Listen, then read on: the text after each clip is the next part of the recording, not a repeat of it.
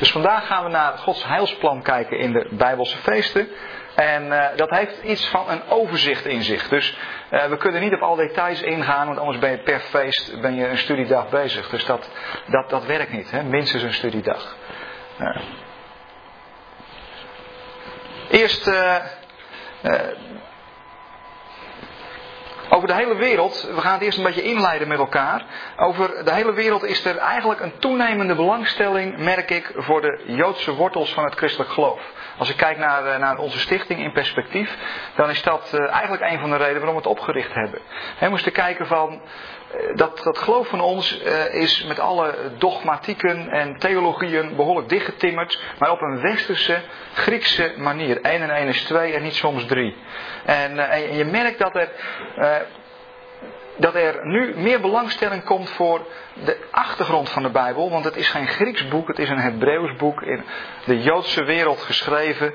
En een van de redenen dat er zoveel belangstelling voor is, is ongetwijfeld de opkomst van de Messiaanse beweging. Op dit moment zijn er tienduizenden Joden wereldwijd die beleiden dat Jezus Heer is. En die ook vasthouden, Jezus, Yeshua hebben ze daar natuurlijk over. Eh, en die ook vasthouden aan hun Joodse identiteit. In, in, Israël op dit moment zo'n tussen de 2 en 4000 Messias blijdende Joden. Maar in Amerika heb je het over vele tienduizenden Messias blijdende Joden.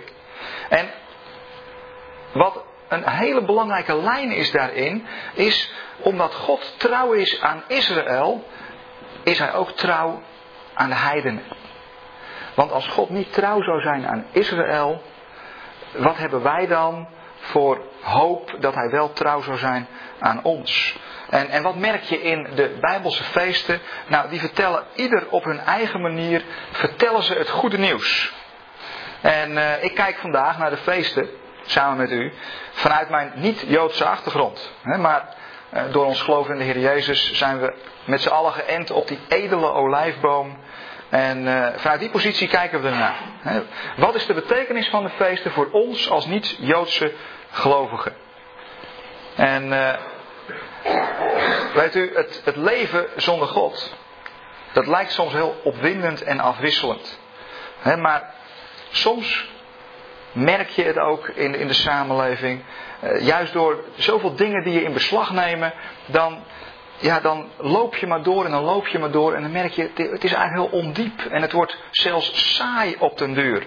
Het zijn steeds weer brood en spelen waar het om draait de dingen van de dag die, die slepen je mee. En uh, de tijd vliegt voorbij. En uh, de, nou, de, telefoon blijft maar rinkelen. Ja. En voor je het beseft, leef je helemaal voorbij aan de dingen van God. Ik, ik merk het in, in, in mijn eigen leven ook. Toen ik dit aan het voorbereiden was, dacht ik van... Beste Wim, wat doe je er zelf nog weinig mee eigenlijk, met, met die feesten. Het is voor mijzelf ook een hele bezinning geweest om me hier op voor te bereiden, moet ik eerlijk zeggen. Want weet je wat zo mooi is? Eh, ja, voor je, je zit in die roes van het leven. Eh, in welke fase je ook. Je zijn natuurlijk levensfases waarin je wat meer tijd hebt om eh, eens even stil te staan. Maar je zit in de roes van het leven. Voor je door vliegt alles aan je voorbij. En verlies je ook het zicht op Gods bedoelingen. En dat is pas echt zonde van je tijd. En een van de rijkdommen die God geeft, is om deze eentonige veelheid van dingen te doorbreken, is dat hij de tijd gaat markeren. Hij zet, als het ware, ja, tekens in de tijd neer. Hij, God heeft bepaald dat sommige dagen anders zijn dan andere dagen. En waarom dan? Nou, omdat hij aan die dagen een bijzondere betekenis geeft. En dat worden in de Bijbel de gezette tijden van God genoemd. En dan geeft hij ons de tijd om, om, ja, om eens stil te staan. En uh, uh, bij zijn belofte, bij gebeurtenissen die in het verleden zijn gebeurd, waar hij een rol in heeft gehad. Uh, natuurlijk wisten we dat allemaal wel. We zullen wel veel dingen hebben, zien die we vandaag met elkaar gaan bespreken. En ik van, oh ja. Of bij andere dingen misschien, hé, hey, nooit zo gezien. Maar als je die tijd niet markeert, dan, dan leef je er langs voordat je het door hebt. Het levensritme van de gelovigen. De Torah, die houdt ons als, als, als gelovigen een bepaald levensritme voor. Een zeer heilzaam levensritme. Je hebt in de Torah de Torah, de eerste vijf boeken van de Bijbel, uitgebreid in de Tenach en later het Nieuwe Testament, heb je een dagelijks ritme eh, ik heb het nu even over de Joodse gelovigen, hoe, hoe, zij de dag doorkomen als orthodox gelovige Joden. Je hebt een dagelijks ritme dan heb je het ochtendoffer en het avondoffer eh, in de tempel toen die er nog was. Nu is dat het ochtendgebed en het avondgebed geworden. En eh, op die momenten spreekt God tot zijn volk. Nou, het, het, gaat maar eventjes om het ochtend- en het avondoffer, uh, avondritme. Uh, hier, hier, zie je dat vanuit Exodus uh, 29, vers 42. een brandoffer dat jullie al, en alle komende generaties dagelijks aan de Heer moeten brengen. Dat is dat dagelijks offer bij de ingang van de ontmoetingstent. De tabernakel, wat later de tempel is geworden. En dan staat er achteraan, daar zal ik jullie ontmoeten om met jou te spreken. Alle Bijbelversen zijn uit de NBV-vertaling, de nieuwe Bijbelvertaling. Dus met andere woorden, een Joodse man, een Joodse vrouw, een Joods kind begint de dag met God en hij eindigt de dag met God. Het gebed is de sleutel tot de ochtend en het slot op de avond. Dat is het dagelijkse ritme. Dan heb je ook in de Bijbel een wekelijks ritme. Zes dagen arbeiden en dan de zevende dag is een dag van rust en ontspanning. Dat komt van het Hebreeuwse woord Shabbat en dat betekent rusten. Dat is het wekelijks ritme. Het is ook erg boeiend om daar eens een keer een studieavond aan te wijden, maar zit niet in de serie volgens mij. Hoe, eh, hoe zit dat nou met die Shabbat? Uh, ik stond ook vandaag in de verleiding om daar van alles nog wat over te gaan zeggen, maar geen tijd voor, helaas. maar het komt nog.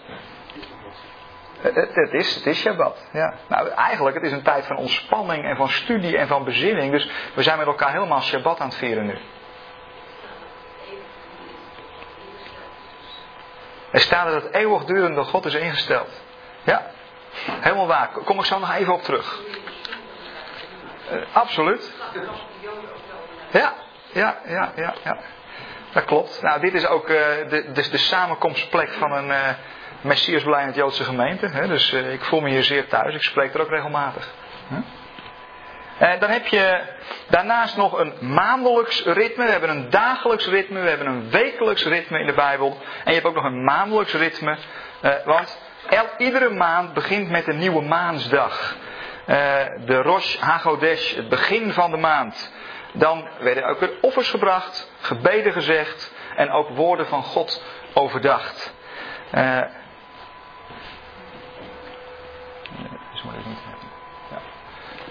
Hier staat dat bijvoorbeeld in nummer 10. Eh, ook als jullie feest vieren op de vaste feesten en bij nieuwe maan. Brandoffers en vredeoffers brengen, moeten op trompetten geblazen worden. Nou, de trompetten, dat staat er natuurlijk niet. Dat staat op de shofar, op de ramshoorn. Uh, een, trompet klinkt volgens mij anders. We hebben ook niet zoveel muzikaal gehoord hoor, maar dat kan ik nog net wel horen. Straks mogen er een paar van ons even oefenen hoe dat nou, of het nou een beetje werkt op zo'n ramshoorn blazen.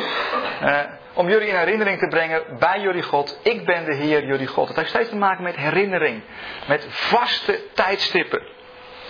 je kunt wel zeggen, wij zeggen soms in, in, in, het, in het christendom.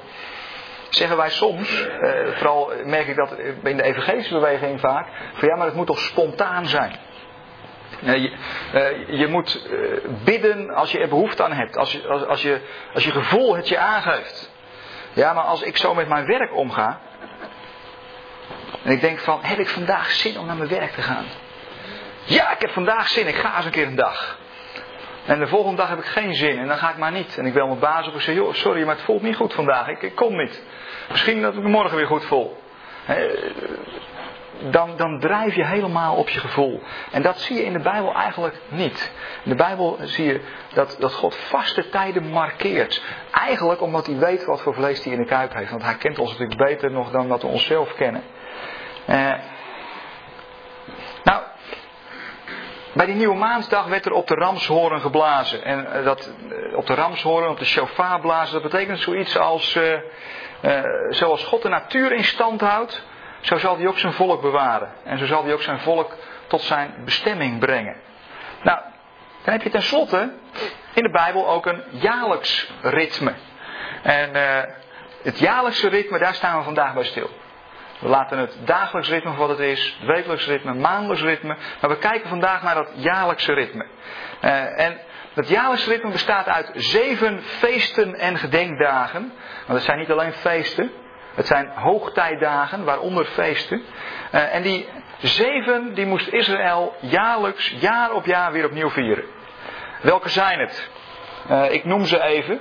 Ik, uh, Anja is nog tot het laatst aan toe met deze PowerPoint bezig geweest. Om nog heel veel teksten erin te krijgen. En dan merk je altijd aan het eind dat er sommige dingen weer niet in staan. Dus bijvoorbeeld even een overzichtje van die feesten. Dus ik noem, ze, ik noem nu even de feesten die we vandaag kort de revue laten passeren.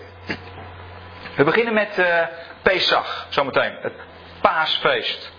En, en, en Pesach, dat, ja, uh, dat vertelt ons over de uittocht. Uh, de uittocht uit Egypte. Pesach is het feest van de verlossing.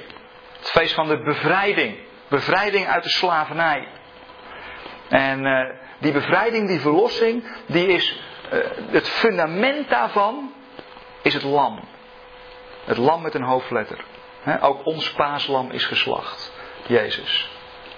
Dus uh, daar begint eigenlijk alles mee. Je hebt in uh, de Bijbel heb je twee reeksen van feesten. Je hebt in het voorjaar heb je er een aantal en in het najaar heb je er een aantal. En het begint allemaal met het Pesachfeest. Het feest van de verlossing, het feest van de bevrijding uit de slavernij. En het fundament daarvan is het lam, is de Heer Jezus. Daarna komt het tweede feest in de Bijbel en we hebben het nog steeds over het voorjaar. En dat is het feest van de ongezuurde broden. En het feest van de ongezuurde broden, eh, dat vindt eigenlijk tegelijkertijd plaats met Pesach. Het, het is zo nauw met elkaar verweven dat het soms ook genoemd wordt als één feest. En het feest van de ongezuurde broden, dat is een feest van heiliging en van reiniging. Je zou kunnen zeggen, dat is het uitwerken van de verlossing die je hebt ontvangen. Feest van de ongezuurde broden, zuurdesem is in de Bijbel het beeld van zonde. Het beeld van slechtheid, boosheid. En ongezuurd wil zeggen heilig, rein, zonder zonde. En bij die ongezuurde broden, dat is als het ware eh, een beeld van de levensheiliging. Uh, gaan we zo meteen wat nader op in. Trouwens, let wel goed op de volgorde. Eerst verlossing. En vanuit die verlossing komt er een stuk heiliging. Een stuk levenstoewijding. Maar dat is wel gebaseerd op de verlossing. Als je het andersom doet, dan krijg je een geforceerd uiterlijk geloof. En dat werkt niet. Dat hebben we al eeuwenlang uitgeprobeerd en dat werkt echt niet. Dan heb je het derde feest van het voorjaar. En dat is het Eerstelingenfeest. Ze hebben gehad Pesach. Ik zal straks in de, in pauze nog wel even op een PowerPoint allemaal onder elkaar zetten met even de kern erbij. He, doe ik nog even voor u. Maar nu moet het even zo. Uh, het is helemaal te oude leren nu, Peter. Dat merk je wel, hè? Ja, maar ja, dat is weer een opkomst, hè? Leerlingen schreeuwen, mogen we weer gewoon les? He? Ik had bij een HAVO 5 klas, die zei, meneer, wat fijn dat u nog gewoon les geeft. We hoeven niet alleen maar stempels te halen. Dan, ja, dus, dus vakjargon, laat maar zitten. Maar, eh, dus het is even iets ouderwets, maar we gaan straks het nog wat interactiever maken. Want we gaan van alles proeven en wat filmfragmenten kijken. Maar, dus we hebben gehad Pesach, bevrijding uit de slavernij, ongezuurde broden, een stukje levensheiliging daarna. En dan hebben we als derde het Eerstelingenfeest. En het Eerstelingenfeest, dat is dat zit ook weer opgesloten binnen het Pesachfeest. Het is eigenlijk drie in één. drie halen, één betalen. Uh, het, is, het is drie feesten, maar het is er ook weer één. En dat Eerstelingenfeest, dat, dat kennen we eigenlijk in het, in het christelijk geloof helemaal niet. Trouwens, het feest van de ongezuurde broden ook niet. Uh, Pesach wel, maar dat hebben we gereduceerd tot twee dagen, terwijl het er zeven moeten zijn. Nou ja, laat maar zitten. Maar dat komt allemaal nog wel. Maar de, dat Eerstelingenfeest is een heel bijzonder feest, want dat is de dag, dat is, dat is één dag, en dat is de dag van de opstanding van de Heer Jezus. Dat kan ook niet anders, want het Eerstelingfeest, dat is, dan, dan brachten de, de Joden brachten het eerste, de eerste garven de eerste schoof van de gerstenoogst, dat is de eerste oogst, brachten ze naar de tempel als een beweegoffer. Dat bewogen ze voor de Heere God. Het werd alle kanten op bewogen, wereldwijd. Eh, en dat was het eerste en het was speciaal aan God toegewijd. En dan wist je, als je het eerste hebt, als je het hoofd hebt, dan volgt het lichaam vanzelf. Of als je de eerste hebt, dan volgt de rest vanzelf. Als er één schaap over de dam is, volgen zelfs de bokken. Oh nee, dat is, dat is deze studie. Uh, maar dat is het eerstelingfeest. De Heer Jezus is de eersteling, de eerstgeborene, uh, de eerste die de dood heeft overwonnen van de ganse schepping. En de rest van de schepping volgt. Aansluiten maar. Uh, dus dat is het derde, derde feest. Dan het vierde feest. En dan zitten we, uh, daar zitten we er tussenin. Drie in het voorjaar. Dan gaan we 50 dagen tellen, oftewel zeven weken tellen. En dan komen we bij het Pinksterfeest uit of bij het Wekenfeest. Die zit eigenlijk tussen die voorjaarsreeks en tussen die najaarsreeks zit die er midden tussenin. En uh, dat Wekenfeest, dat Wekenfeest, dat, dat heeft ook van alles en nog wat, gaan we straks wat uitgebreider naar kijken, nu even heel kort. Dat Wekenfeest, dat uh, uh, heeft ook weer met de oogst te maken, onder andere. Eh, en straks pakken we die andere lijnen ook al mee. En dat wekenfeest, dan worden er, dat is, het, dat is de tarweoogst, wordt dan, uh, begint dan. We hebben de gerstoogst gehad, nu komt de tarweoogst. Want ja, Israël is een agrarische samenleving, dus de feesten hebben er ook alles mee te maken. En die tarweoogst, dan worden er, ook weer in de tempel, worden er twee broden, tarwebroden, uh, worden er voor, aan, de Heere God opgedragen. Twee, twee broden. En die twee broden, eh, die symboliseren Joden en heidenen. Ze horen er allebei bij. En ook dat, ook wekenfeest heeft iets van uh, een eerstelingenfeest in zich. Want nu wordt het uitgebreid. De Heer Jezus staat niet alleen, maar de eerstelingsscharve is er uit de Joden en uit de heidenen. Uh, maar apart, dat tarwebrood, dat is wel gezuurd. Dat tarwebrood, dat, daar zit wel zuurdesem in en dat wordt in de tempel aan God opgedragen. Maar bij het gerstebrood, dat was ongezuurd. Ook een hele mooie symboliek natuurlijk, want het gerstebrood dat symboliseert de Heer Jezus. En die is natuurlijk vlekkeloos en die is rein en die is zonder zonde. Maar ja, wij als eerstelingen, Pinksterfeest, Wekenfeest, wij zijn wel gezuurd we, hebben de Heer Jezus wel, we zijn wel vernieuwd, maar we hebben ook nog steeds zoveel van onszelf. He. Dat is zo'n mix bij ons. En dat zie je ook weer gesymboliseerd in dat wekenfeest, in dat offer. En dan, als je dan gaat kijken naar de. Dan hebben we de voorjaarsreeks te pakken. Nou, we ontdekken de lijnen al. Hè. Begint met verlossing, bevrijding, eh, dan reiniging, uh, dan, gaat dan, staat de Heer Jezus als eerste op uit de dood. Eersteling van, van een nieuwe schepping. Uh, dan sluiten wij daarbij aan als eerstelingen. En dan uh, zie je de najaarsfeesten, zie je die kring breder worden. ook naar, naar Israël natuurlijk toe, want dit heeft ook alles met Israël te maken, alle feesten. En in die najaarsreeks heb je dan, je begint met de, de dag van de bazuin. En die dag van de bezuin, daar heb ik eigenlijk speciaal de, de ramshoorn voor meegenomen. De dag van de shofar, van de ramshoorn. En op die dag van de bezuin, dat is ja, een dag van uh, de wedergeboorte van Israël. Van bekering. Uh, dat was ook het tijdstip waarop, de waarop Johannes de doper ging dopen in de woestijn. En dat zelfs de Heer Jezus zelf zich liet dopen. Het hoort allemaal bij die dag van de bezuin.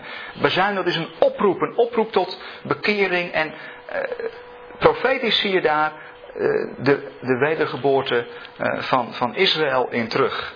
En dan eh, de grote verzoendag. En de, de grote verzoendag, dan, dan wordt het weer helemaal goed tussen het volk en God. Uh, het komt allemaal weer in orde. Grote verzoendag, Yom Kippur. Uh, zonden worden bedekt. Uh, verzoening is, soms, is nog wat anders dan bedekking. Maar ik weet niet of we daar vandaag nog helemaal aan toe komen. Maar de zonden worden verzoend, worden bedekt en het komt weer helemaal goed tussen het volk en God. En dan tenslotte het laatste feest waar we dan vandaag bij stilstaan. Nou, u ziet we hebben nog heel wat huiswerk te doen vandaag. maar het laatste feest is het Loofhuttenfeest. En, en dat is de, ja, een schitterende afsluiting, dat, dat Loofhuttenfeest. dat heeft ook weer iets met de oogst te maken. Want het Loofhuttenfeest dan wordt de druivenoogst, eh, de boomgaarden, alles wordt binnengehaald. Eigenlijk is dan alles binnen. Dit Loofhuttenfeest, dat is een feest waarin je terugkijkt. Heel veel feesten kijk je vooruit, Maar het Loofhuttenfeest kijken we eigenlijk al terug. En uh, profetisch gezien, want uh, we hebben nog, ik bedoel, in de tijd waarin we leven kunnen we niet terugkijken, maar de Bijbel is profetie ook. En kijken we terug, dan is de hele oogst binnen in het Loofhuttenfeest. Het is dan pas, uh, ik bedoel, het is allemaal tot zijn bestemming gekomen. Alles is binnen. En nou, daar gaan we ook met elkaar nog naar kijken. Dus hier zie je Heel in het kort zie je dus inderdaad die rode draad verschijnen uh, van schepping tot herschepping, uh, van uh, verlossing, bevrijding. En dan zie je de kring steeds breder worden van Israël naar de volkeren, naar de schepping. En dan mogen wij er zelfs bij horen. dus dat is dat, dat, dat ritme. nou, drie van die feesten waren pelgrim. Oh ja, moest ik nog even zeggen, twee feesten doen we vandaag niet. Heeft u al gemerkt? Welk, welke slaan we over? Het Purim, Purim slaan we over. Het Lotenfeest. Gaan we nog wel tijdens een aparte studieavond gaan we daar nog mee uh, aan de slag? Het Purimfeest dat is een heel apart feest. Het lijkt een beetje op ons carnaval. Hè? Binnen het Purimfeest zegt men zelfs in het Jodendom dat je zoveel moet drinken uh, dat je Haman niet meer van Mordechai kunt onderscheiden. Dus ik dacht van nou laten we dat vandaag niet doen, dat feest. Uh, uh, dat is de Purimfeest. Chanukka, ja het Chanukka-feest, het lichtjesfeest. Nou, waarom slaan we die nu over? Purim heeft te maken met Esther. Hè, uh, heeft te maken met. Uh, ja, in het boek Esther wordt de naam, komt de naam God helemaal niet voor. Wel op verborgen wijze. maar. het komt op een studieavond aan de orde. Het, is een, eigenlijk, het, het hoort niet bij de zeven feesten van de Torah. En, en, die gaan we met elkaar vandaag juist bekijken. He, daarin zie je op een hele bijzondere manier dat heilsplan van God tot uitdrukking komen. En dat het andere feest, het Hanukkah-feest, het vernieuwings- of het inwijdingsfeest. Dat is uh, een, uh, een, feest ontstaan 165 voor Christus. Toen uh, de Maccabeeën het land veroverden op de Syriërs. En de tempel opnieuw gingen inwijden. Opnieuw, dat wordt wel het lichtjesfeest genoemd. Maar ook dat zit weer niet bij die zeven. En daarom slaan we hem even over. We parkeren hem even. En komen op een aparte studieavond komen we op terug. Nou, 165 voor Christus. Ja. Het is wel een, een, een geweldig mooi feest.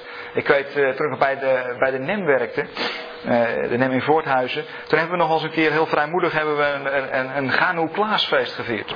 Dat is natuurlijk heiligschennis hoor. Maar je ziet het wel veel gebeuren, uh, ook bij, bij Joodse mensen in de, in, in de westerse wereld. Want zie je dat ze, dat, combineren. He, qua uiterlijk lijkt het ook al wat op elkaar. Hanukkah-feest is het lichtjesfeest.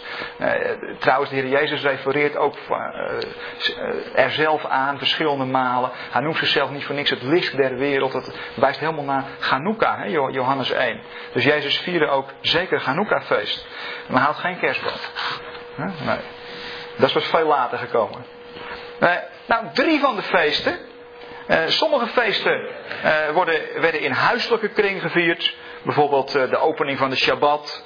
Of de, de paasmaaltijd was ook een, een, een huiselijke maaltijd. Maar ze houdt de tijd een beetje in de gaten. Maar voor andere feesten moest je naar Jeruzalem toe. soms drie feesten per jaar moest je eruit. De pelgrimsfeesten. En ga je naar Jeruzalem toe. Driemaal per jaar, Deuteronomium 16, vers 16 en 17. Uh, moeten alle mannen dus voor de Heer uw God verschijnen op de plaats die hij zal kiezen voor het feest van het ongedecemde brood. Hebben we net gezien, hè? het feest van de ongezuurde broden. Het wekenfeest en het loofhuttenfeest. Nou hier, u ziet het al, het feest van de ongezuurde broden wordt er eigenlijk drie in één genoemd. Hè? Want dat is het Pesachfeest, het is het feest van de ongezuurde brood en het eerstelingfeest worden samengenoemd het feest van het ongedecemde brood hier. Het wekenfeest en het loofhuttenfeest. Ze mogen daar niet met lege handen komen. Ieder moet geven naar de mate waarin de Heer uw God hem heeft gezegend. dus drie keer per jaar even eruit. Uh, soms, soms moet je ook uit je dagelijkse situatie even weg om je echt te kunnen richten op God. soms dan zit je zo vast in je dagelijkse beslommeringen. Uh, verandering van omgeving kan bijzonder heilzaam werken. Er ontstaat dan ruimte in je geest. alles wat je anders maar voor je uitschuift en duwt. Ja, daar heb je dan de tijd voor, daar heb je dan de ruimte voor. Misschien is dat wel de reden dat de Heere God drie pelgrimsfeesten heeft ingesteld. Hij kent onze psyche door en door en hij weet hoe heilzaam het kan zijn om er eens een weekje tussenuit te gaan. En in Jeruzalem wordt dan drie keer per jaar een soort geloofsopbouwende vakantieweek georganiseerd. Een soort, uh, en en uh, die geloofsopbouwende vakantieweek, daar, er worden offers gebracht in de tempel, er wordt veel gebeden, er worden liederen gezongen, uh, er is volop bijbelstudie, de priesters die draaien overuren en er wordt heel veel gepraat onderling en er wordt echt als volk beleef je de eenheid en de band die er is met elkaar en met de God van Israël. Het is natuurlijk wel apart trouwens, daar zal ik nu verder niet bij stilstaan hoor, maar misschien is het zeker de dames opgevallen. Uh, driemaal per jaar moeten alle mannen voor de Heer uw God verschijnen. Hoe zit het dan met de vrouwen en, en kinderen? Horen die er niet bij? Nou, dat is weer een heel ander onderwerp. de, de, de, vrouwen en kinderen mochten wel, maar hoefden niet. dus je moet het zien als uh, vrouwen worden niet achtergesteld in, in, in de Bijbel. Nee, ze worden vaak vrijgesteld. En vrijstelling is, echt, is fundamenteel wat anders dan achterstelling. En waarom werden vrouwen dan vaak vrijgesteld? Nou, had onder andere te maken met de maandelijkse cyclus, met de zorg voor de kinderen. Dus het is eh, meer een extra zorg eh, van de Heere God voor vrouwen en kinderen dan dat het een achterstelling is. Zo is het natuurlijk wel vaak uitgelegd, dat moet ik wel eerlijk toegeven. Maar dat, zit er dus niet achter. Maar voor de rest laten we het heel eventjes rusten. Het was wel zo natuurlijk dat op het moment dat de mannen weg waren, wie beschermde het land dan? Zie je al die mannen al naar Jeruzalem trekken? Wie beschermt het land dan? Uh, hier was het even misgegaan met de PowerPoint, dus die zoek ik even op. Nou, daar, daar staat een heel bijzonder vers over in in de Bijbel, Exodus 34. Uh, het 24ste vers. Daar staat, ik begin even iets eerder. Eh, vers 23. Driemaal per jaar moeten alle mannen voor de machtige, de Heere God van Israël verschijnen. En dan? Wat doet de Heere God dan met het land wat onbeschermd achterblijft? Ik zal de andere volken voor jullie verdrijven en je een uitgestrekt gebied geven. Niemand zal dan, op het moment dat je in, dat je in Jeruzalem verschijnt om daar de feesten te vieren, niemand zal dan je akkers in bezit durven nemen wanneer je driemaal per jaar op reis gaat om voor de Heer je God te verschijnen. Dus God zelf belooft hier dat Hij persoonlijk ervoor zal zorgen dat er niks gebeurt gedurende die zeven dagen plus de reistijd erbij, dat het volk in Jeruzalem verschijnt. Hij zal zelf uh, de vrouwen en kinderen beschermen dan op dat moment. En dus ieder pelgrimsfeest was ook een geloofsavontuur. Want ja, je moest je land toch maar gewoon zo laten, eh, terwijl er vijanden genoeg waren die dachten van, hé, hey, ze gaan weer. Maar God belooft dat hij ze zal eh, beschermen. Het is, uh, het is één keer misgegaan, hè, weet u dat? 1973. 1973. Uh, maar dan moet ik u eerlijk zeggen, uh, dat toen al lang natuurlijk geen tempel meer was. Dus de mannen trokken al niet op naar Jeruzalem. Maar, maar toen eh, vielen de Arabische landen vielen juist op Yom Kippur. Eh, op, het meest heilige moment eigenlijk van het Joodse jaar. Eh, vielen ze Israël binnen. En het heeft ook aan een zijden draadje gehangen of Israël dat zou overleven. Of ze dat wel konden weerstaan. Uiteindelijk hebben ze het weten te winnen. Dus ieder pelgrimsfeest is een geloofsavontuur. En dan uh, ervaarden uh, de mensen in Israël, ervaarden wat er in Psalm 121 staat, ervaren ze heel sterk. Hij sluimert niet, hij slaapt niet. De wachter van Israël. God zelf was de wachter. Uh,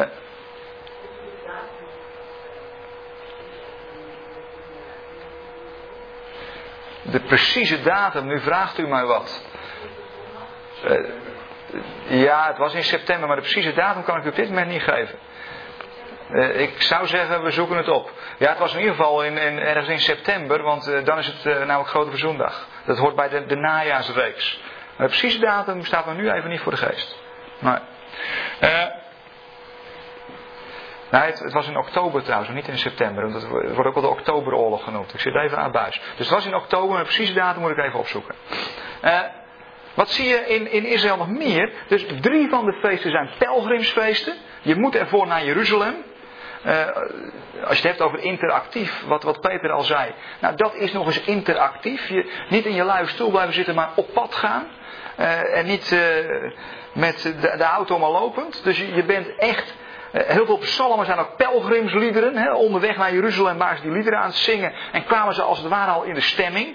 Drie keer per jaar een week dan heb je al, uh, inclusief de reistijd, ben je al, al vier, vier en een halve week ongeveer uh, ben je onderweg. Ben je eruit. En richt je je op God.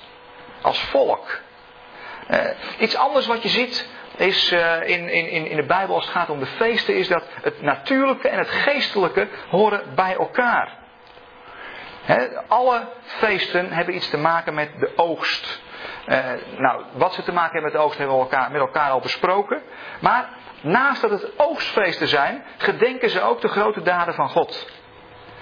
dat, uh, dat wat God heeft gedaan of wat hij nog zal gaan doen. Gaan we zo ook bij stilstaan. Het natuurlijke en het geestelijke horen in het Joodse denken ook altijd bij elkaar.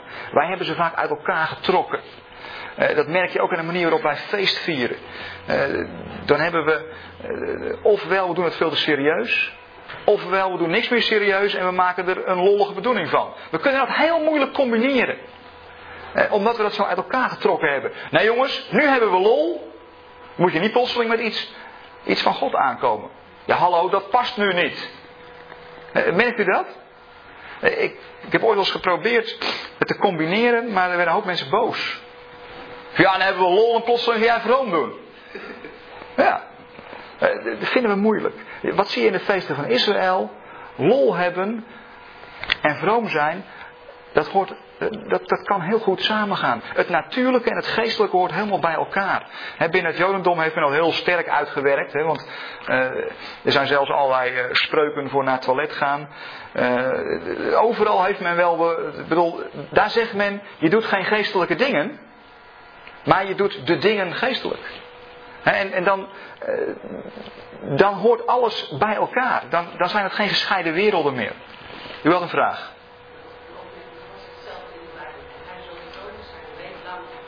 Ja, bij het Loofhuttenfeest, hè, onder andere.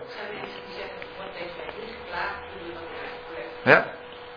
Uh, mevrouw zegt, even voor de tape, hè, er staat zelfs in, in de Bijbel de opdracht, gij zult vrolijk zijn. Ja, dat vind je bijvoorbeeld bij het Loofhuttenfeest, zullen we later op de dag nog zien. Hè, dat is een, een zeer vrolijke bedoeling. Hè. De, Bijbel roept ons ook op om te treuren met de treurenden, te wenen met de wenenden en vrolijk te zijn met de vrolijken. Ja, soms moet je dan dwars tegen je eigen gevoel ingaan. En, en soms merk je dan dat je gevoel nog meegaat ook.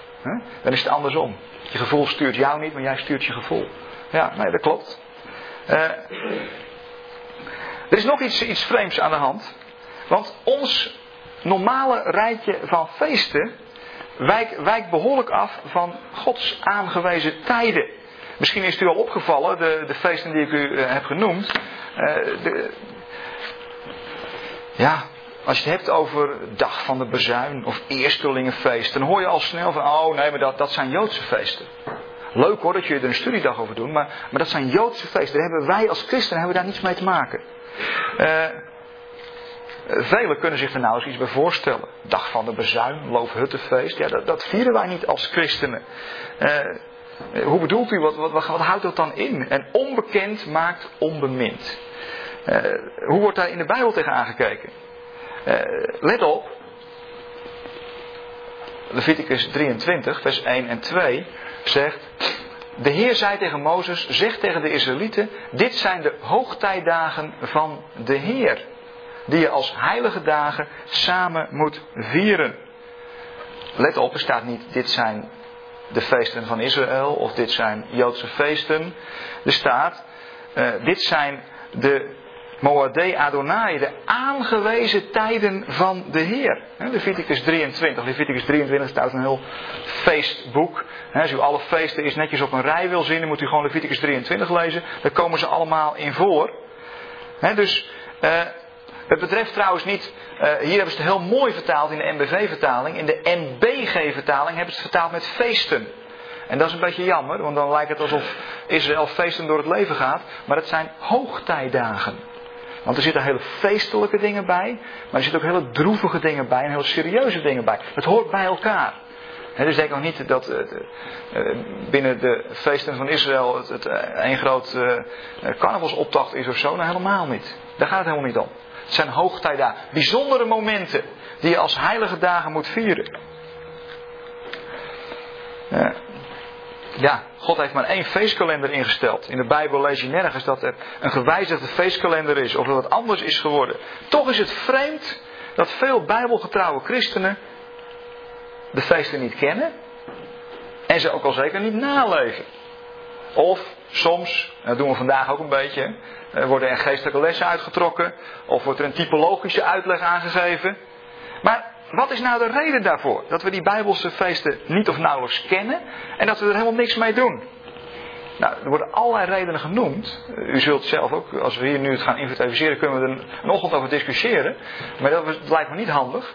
Maar er worden heel veel redenen genoemd van ja, maar dat hoeft niet meer. Of uh, wij zijn toch geen Joden. En allerlei prachtige redenen worden genoemd. Maar ik denk misschien de belangrijkste reden is nog wel dat we er nooit goed over nagedacht hebben. We hebben ons er eigenlijk nooit goed op bezonnen. Het is een kwestie van traditie waarin je nou eenmaal groot bent geworden met uh, kerstfeest en uh, Pinksteren en noem alle christelijke feesten maar op. Maar natuurlijk gelukkig wel aardig wat linken zitten hoor met de Joodse feesten. Uh, er zit wel heel verhaal achter hoor. Ik ga je er niet uitgebreid nu wat over vertellen, maar het, binnen het begin van de kerkgeschiedenis, tweede, derde, vierde eeuw, heeft men zijn uiterste best gedaan vierde eeuw werd de kerk de heersende godsdienst, de staatsgodsdienst van het Romeinse Rijk. En toen werd de Bijbelse kalender werd officieel vervangen, de maankalender, door de Romeinse zonnekalender. Dus nu lopen de jaren ook uit elkaar. Als je kijkt naar het Joodse jaar en uh, ons christelijke jaar. Uh, plus dat de Sabbat toen werd vervangen door de zondag. En de Bijbelse feesten werden toen vervangen door de christelijke feesten. En men ging het nog wat erger doen, want ook de data werden veranderd. De data van het paasfeest. Christenen mochten niet samen met de Joden paasfeest vieren, dus de christelijke datum van paasfeest werd veranderd. En zo werd er alle mogelijke manieren, uh, heeft de christelijke kerk van toen, uh, heeft zijn best gedaan, en het is aardig goed gelukt, uh, om de band tussen Israël en de kerk door te snijden. En wij zitten nog steeds met de erfenis van die zeer onverkwikkelijke geschiedenis. We zitten met die erfenis. En onbekend maakt onbemind, dus ook bij veel uh, bijbelgetrouwe christenen die Israël een warm hart toedragen. Ja, die bijbelse feesten. Gooi maar in mijn pet. Dus uh, hoe, hoe, kun je nou vanuit het Nieuwe Testament er naar kijken? Naar die, uh, naar die feesten. Gaan we een stukje verder. De Heer Jezus die zegt op een gegeven moment: uh, Denk niet dat ik gekomen ben, Matthäus 5, om de wet of de profeten af te schaffen. Ik ben niet gekomen om ze af te, schaffen, om ze af te schaffen, maar om ze tot vervulling te brengen. En vervulling brengen is, is heel wat anders dan afschaffen. Nee, je zou kunnen zeggen, de Heer Jezus laat eigenlijk zien wat het wezen van de feesten is. Uh, en hij laat ook zien dat alle feesten met hem te maken hebben. Ze zijn schaduwen van hem. Je ziet ook dat de Heer Jezus al die feesten ook zelf heeft gevierd. Even een paar voorbeelden. Johannes 2, vers 13. Kort voor Pesach, het Joodse paasfeest, reisde Jezus naar Jeruzalem. Johannes 6 was kort voor het Joodse Pesachfeest. Johannes 7. Nu, da, nu het Joodse Loofhuttenfeest. En daarom spoorde Jezus broers hem aan: blijf toch niet hier, ga naar Judea. Dan zie je ook je leerlingen het werk dat je doet. Niemand doet toch iets in het geheim als hij bekend wil worden. Als je dit soort dingen doet, laat je dan zien aan de wereld. Ook zijn broers geloofden namelijk niet in hem. Nou, vrij dramatisch wat we er even lezen natuurlijk. Maar, uh, dus Jezus die was betrokken bij het Loofhuttenfeest. Uh, maar Jezus zei, mijn tijd is nog niet gekomen. Voor jullie is elke tijd goed. De wereld kan jullie niet haten, maar mij haat ze wel. Omdat ik verklaar dat wat ze doet slecht is. Gaan jullie maar naar het feest? Ik ga niet, omdat de tijd voor mij nog niet rijp is. Dat zei hij en hij bleef in Galilea. Johannes 10. In Jeruzalem werd het feest van de tempelwijding gevierd. Het was winter. Ja, want de tempelwijding, het Hanukkah-feest, dat valt in december ergens. Daar, uh,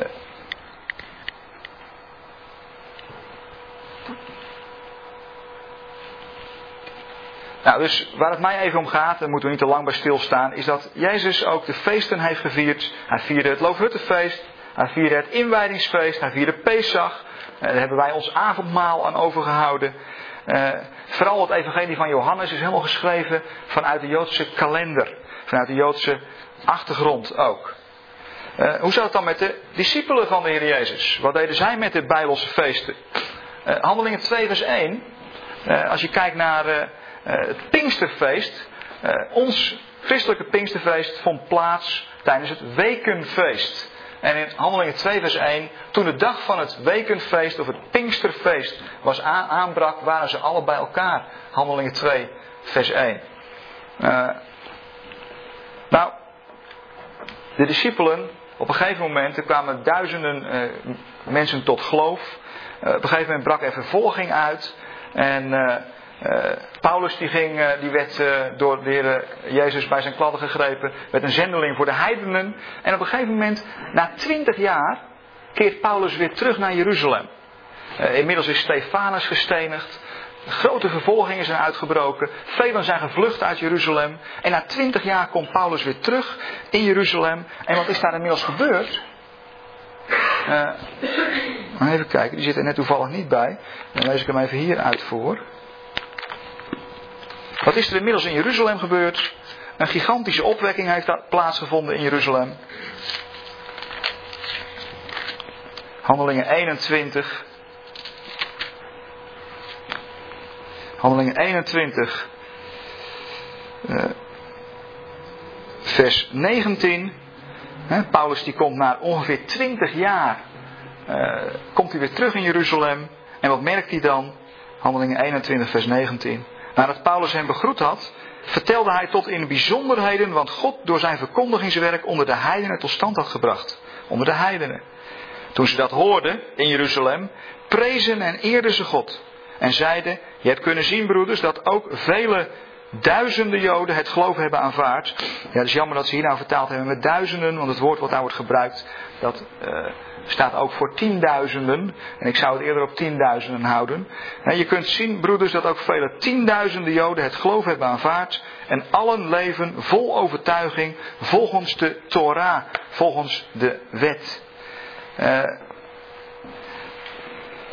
dus die Joodse christenen daar, die vierden de feesten en die leefden volgens de Torah. Van Paulus zelf wordt gezegd, handelingen 17, zoals gewoonlijk ging Paulus naar hen toe. En drie sabbatdagen achtereen debatteerde hij met hen aan de hand van teksten uit de schrift. Dus Paulus was gewoon om naar de synagoge te gaan op de sabbat. Uh, kennelijk vierde hij dus niet de zondag. Uh, handelingen 20. Eh, nou, gewoon even een paar highlights hè, om te zien hoe ging Paulus nou om met die feestdagen. Handelingen 20, vers 16.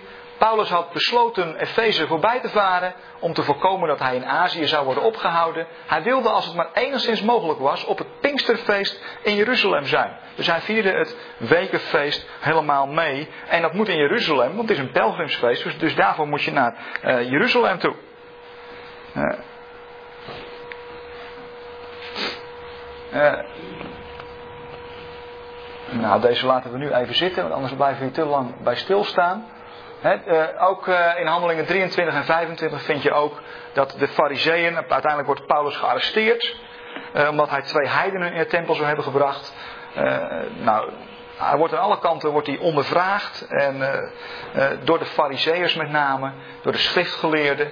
En uiteindelijk concluderen die fariseeën die heel nauwgezet de Torah volgden, concludeerden toen ze Paulus' levensstijl gingen onderzoeken: wij vinden dat deze man niets heeft misdaan.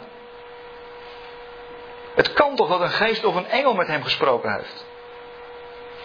En Paulus zelf zegt laat tot zijn eigen verdediging: Ik heb geen enkel misdrijf gepleegd, niet tegen de Joodse wet, niet tegen de tempel en niet tegen de keizer. Dus Paulus zelf in ieder geval, die bleef die Bijbelse feesten gewoon vieren.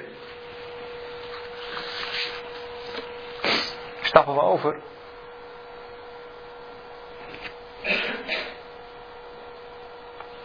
Naar handelingen 15, naar de eerste, de eerste kerkvergadering zou je eigenlijk zeggen. Eh, hoe zat het nou met die Joodse feesten bij de eerste gemeente? Nou, sommige mensen zeiden, Judaïsten genaamd, die zeiden, je moet, wil je, je geloof in Jezus is niet genoeg. Je geloof in Jezus niet genoeg. En die tendens kom ik ook weer een klein beetje vandaag tegen. En Paulus ging daar keihard tegen in. Je geloof in Jezus niet genoeg. Je moet je ook houden aan de Torah. Je moet je bijvoorbeeld laten besnijden. Je moet je houden aan de, aan de spijswetten, aan de voedselwetten. Je moet de feesten van, van uh, meevieren, de Bijbelse feesten. Want anders uh, het is niet genoeg. Anders dan, dan sta je er wel buiten. En, en, en Paulus ging er keihard tegen in en die zei: Nee, dat is helemaal niet waar. Want ik heb onder de heidenen gezien dat ze gewoon tot geloof komen zonder dat ze ook maar iets weten van Israël. Dus dat is helemaal niet nodig. En uiteindelijk werd er zeer fel gedebatteerd. En ook de Heilige Geest kwam nog aan de hoek kijken. Gelukkig maar. soms kan dat zelfs door veel debatten heen hoor. ook dat is weer mogelijk. Maar uiteindelijk is dit de eerste, je zou kunnen zeggen, christelijke halacha. Een christelijk voorschrift. En eh, hoe moet je nou omgaan als christenen uit de heidenen met de, uh, met, uh, de Joodse achtergrond uh, van je geloof? En dan staat er in Handelingen 15, vers 19. Daarom ben ik van mening dat we de heidenen die zich tot God bekeren. geen al te zware lasten moeten opleggen. Maar dat we hen moeten schrijven dat ze zich dienen te onthouden van wat door de afgodendienst bezoedeld is. Van ontucht, van vlees waar nog bloed in zit. En van het bloed zelf. Bloed is in de Bijbel beeld van leven. Uh, oftewel, je mag geen bloed vergieten. Dat staat er eigenlijk. Uh, in haast elke stad wordt de wet van Mozes immers al sinds mensheugen verkondigd en op iedere sabbat in de synagoge voorgelezen. Dus dit is het enige wat aan heidense gelovigen, gelovigen het heidense komaf, wordt opgelegd. En hier lees je helemaal niets. Uh, verder is dus helemaal niets verplicht. De overige uh, zaken mogen wel, maar hoeven niet. Ze behoren tot het terrein van de christelijke vrijheid. Hier wordt niks gesproken over feesten vieren of geen feesten vieren. Dat mag je zelf helemaal weten. Dat mag je als christen zelf invullen. Dat is de christelijke vrijheid. En uh, Paulus zal laten zeggen in Romeinen 14. Heb ik hier ook nog bij, ja. Dan past hij dat toe in Romeinen 14. De een beschouwt christelijke vrijheden, beschouwt bepaalde dagen als een feestdag. Voor de ander zijn alle dagen gelijk. Laat iedereen zijn eigen overtuiging volgen. Hier spreekt hij, over, spreekt christenen aan, gelovigen. Wie een feestdag viert, doet dat om de Heer te eren. En wie alles eet, doet het om de Heer te eren. En hij dankt God voor zijn voedsel. Wie iets niet wil eten, laat het staan om de Heer te eren. En ook hij dankt God. Dus dit, dit geeft de vrijheid weer waarin we als, als christenen leven. Uh, aan de ene kant denk ik dat het heel goed is. Ik ben er zelf nog niet helemaal uit hoe je dat dan vorm gaat geven, dat is wat anders. Dat, dat we meer gaan doen uh, met die feesten. Uh, daarom hebben we als in, pers in, perspectief ook besloten om daar een aantal studieavonden aan te gaan wijden. Uh, maar hoe je dat dan vormgeeft, en ik denk zeker niet, daar heb je de, je eigen vrijheid in. En dat mag ook heel ontspannen en heel leerzaam gewoon zijn. We hoeven niks of niemand na te apen. He, dat uh, liever niet.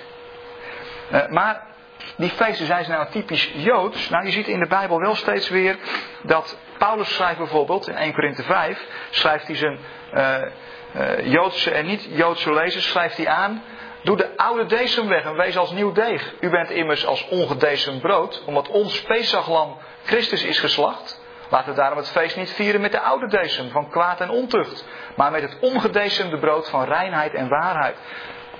Dit is feest van ongezuurde broden, dit is Pesachfeest, dit is Eerstelingenfeest. Allemaal hierin opgesloten. Dus Paulus gaat er helemaal in mee als hij de Joodse en niet-Joodse gelovigen aanspreekt in Korinthe. Uh, kennelijk gebeurde dat daar dus gewoon. Nou, Korinthe is trouwens niet echt een modelgemeente, maar dat wist u wel. Uh,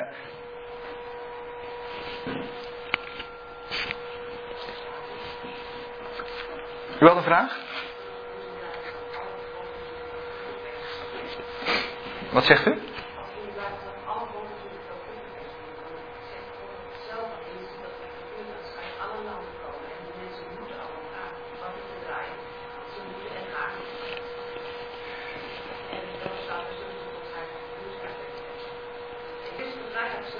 Ja.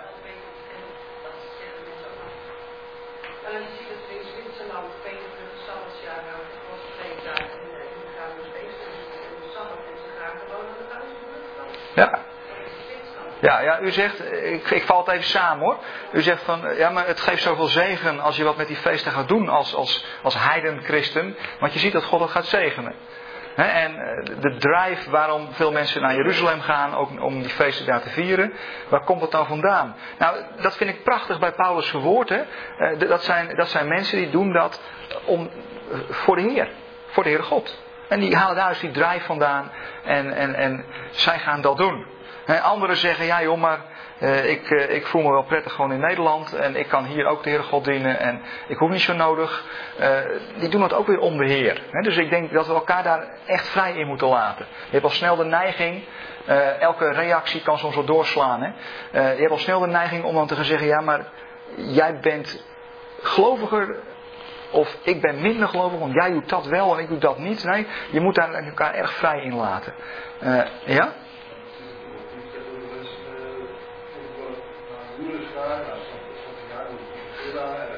Ja. Ja, ja, ja, ja, ja. ja vind ik een hele mooie. Er gaan tegenwoordig heel veel christenen naar allerlei uh, zogenaamde uh, heilige plaatsen toe die het denk ik niet zijn. Uh, als je dan toch op bedevaart gaat, ga dan naar Jeruzalem. Ja, dat vind ik een mooie, mooie tip voor ze. Misschien als ze het band nog eens luisteren. Hè, maar ik weet niet of ze hierdoor overtuigd zullen raken. Uh, ja?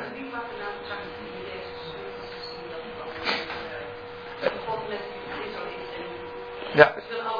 Judese slip. Vind ik heel mooi, maar dat, daar komen we nog bij het Loofhuttenfeest komen, komen we daar terug. He, want dat is inderdaad een stukje toekomstverwachting, denk ik. Maar uh, we pakken nu de draad weer even op. Uh, wat zie je wel, wat, wat hebben wij nu als, als, als heidense christenen? Nou, wij zijn ingeënt in Israël. dat is uh, tegengif, denk ik, tegen de vervangingstheologie. We zijn niet het nieuwe Israël die het oude Israël heeft vervangen. Nee, we zijn ingeënt in Israël als een wilde tak. In de edele olijf.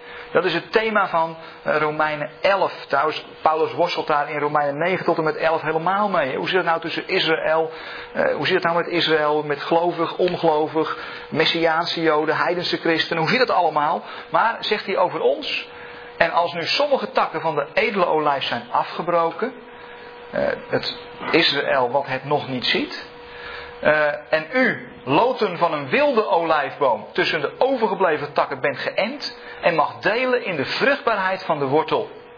Dan moet u zich niet boven de takken verheffen. Als u dat doet, moet u goed bedenken dat, u, dat niet u de wortel draagt, maar de wortel u. we hebben deel aan de saprijke wortel van uh, de Torah, van de Tenach, van de feesten, van alles wat God daarin heeft gelegd. Daar mogen we mee meeproeven, mogen we mee meedoen. En uh, laten we ons dan niet boven die takken verheffen. En in Romeinen 15 zegt Paulus nog, verheugt u heidenen samen met zijn volk. Het is niet of-of, maar het is en-en. We mogen ons uh, met die sappen voeden, we mogen ons verheugen samen uh, met, met Israël. Nou, tenslotte, en dan duiken we snel het eerste Pesachfeest in, want daar gaan we nog voor de pauze wat van proeven en meemaken. Uh, ook, ook dit, dit vers is belangrijk als het gaat om het vieren van de feesten. Uh, in de gemeente van Colosse werden de Joodse, werden de feesten van Israël, Bijbelse feesten, u begrijpt wat ik bedoel, uh, die werden daar gevierd. In zijn brief aan de Colossense schrijft Paulus, uh, want er speelde daar nog wel wat, want er was heel veel kritiek, juist op gelovigen die de Bijbelse feesten vierden. en Paulus schrijft als reactie daarop, schrijft hij, Laat niemand u iets voorschrijven op het gebied van eten en drinken of het vieren van feestdagen, nieuwe maan en sabbat. Met andere woorden, het mag, maar het hoeft niet. Laat je niks voorschrijven. Laat je niks opleggen. Laat je geen juk opleggen. Want het mag, maar het hoeft niet. Maar ja, als je niks van weet, weet je ook niet of je het leuk zou vinden om het wel te gaan doen. Vandaar dat er eerst informatie moet komen. Onbekend maakt onbemind. Maar dan, vers 17 is toch wat te, te, negatief hier. Uh, Dit alles is slechts een schaduw van wat komt. De werkelijkheid is Christus. Weet u, dat woordje slechts staat nou juist niet in de grondtekst. Maar dat geeft het wel een negatieve lading. want dit wordt vaak negatief uitgelegd. Van, zie je wel, hou je daar nou maar alsjeblieft niet mee bezig, want dat is, maar een, dat is slechts een schaduw. En wat moet je met schaduwen als je de werkelijkheid kent? zo kun je het zien. Als je het zo wil zien, prima, want de werkelijkheid is het belangrijkst. Maar streek dat slechts nou eens weg, want dat staat er niet. Dit alles is een schaduw van wat komt. De werkelijkheid is Christus. Eh, de uitspraak heeft dan geen negatieve bijklank, maar heeft juist een positieve lading. Want je bent niet zomaar met je hobby bezig. Als je met die feesten wat gaat doen, op welke manier dan ook. Want daar ben je helemaal vrij om wat in te vullen. Het is geen hobby. Nee, die feesten die geven op een bepaalde manier. Is Jezus, is de Heer Jezus, daar verborgen in aanwezig. Als een schaduw. Ze zijn een schaduw van Christus. Wat, wat is een schaduw?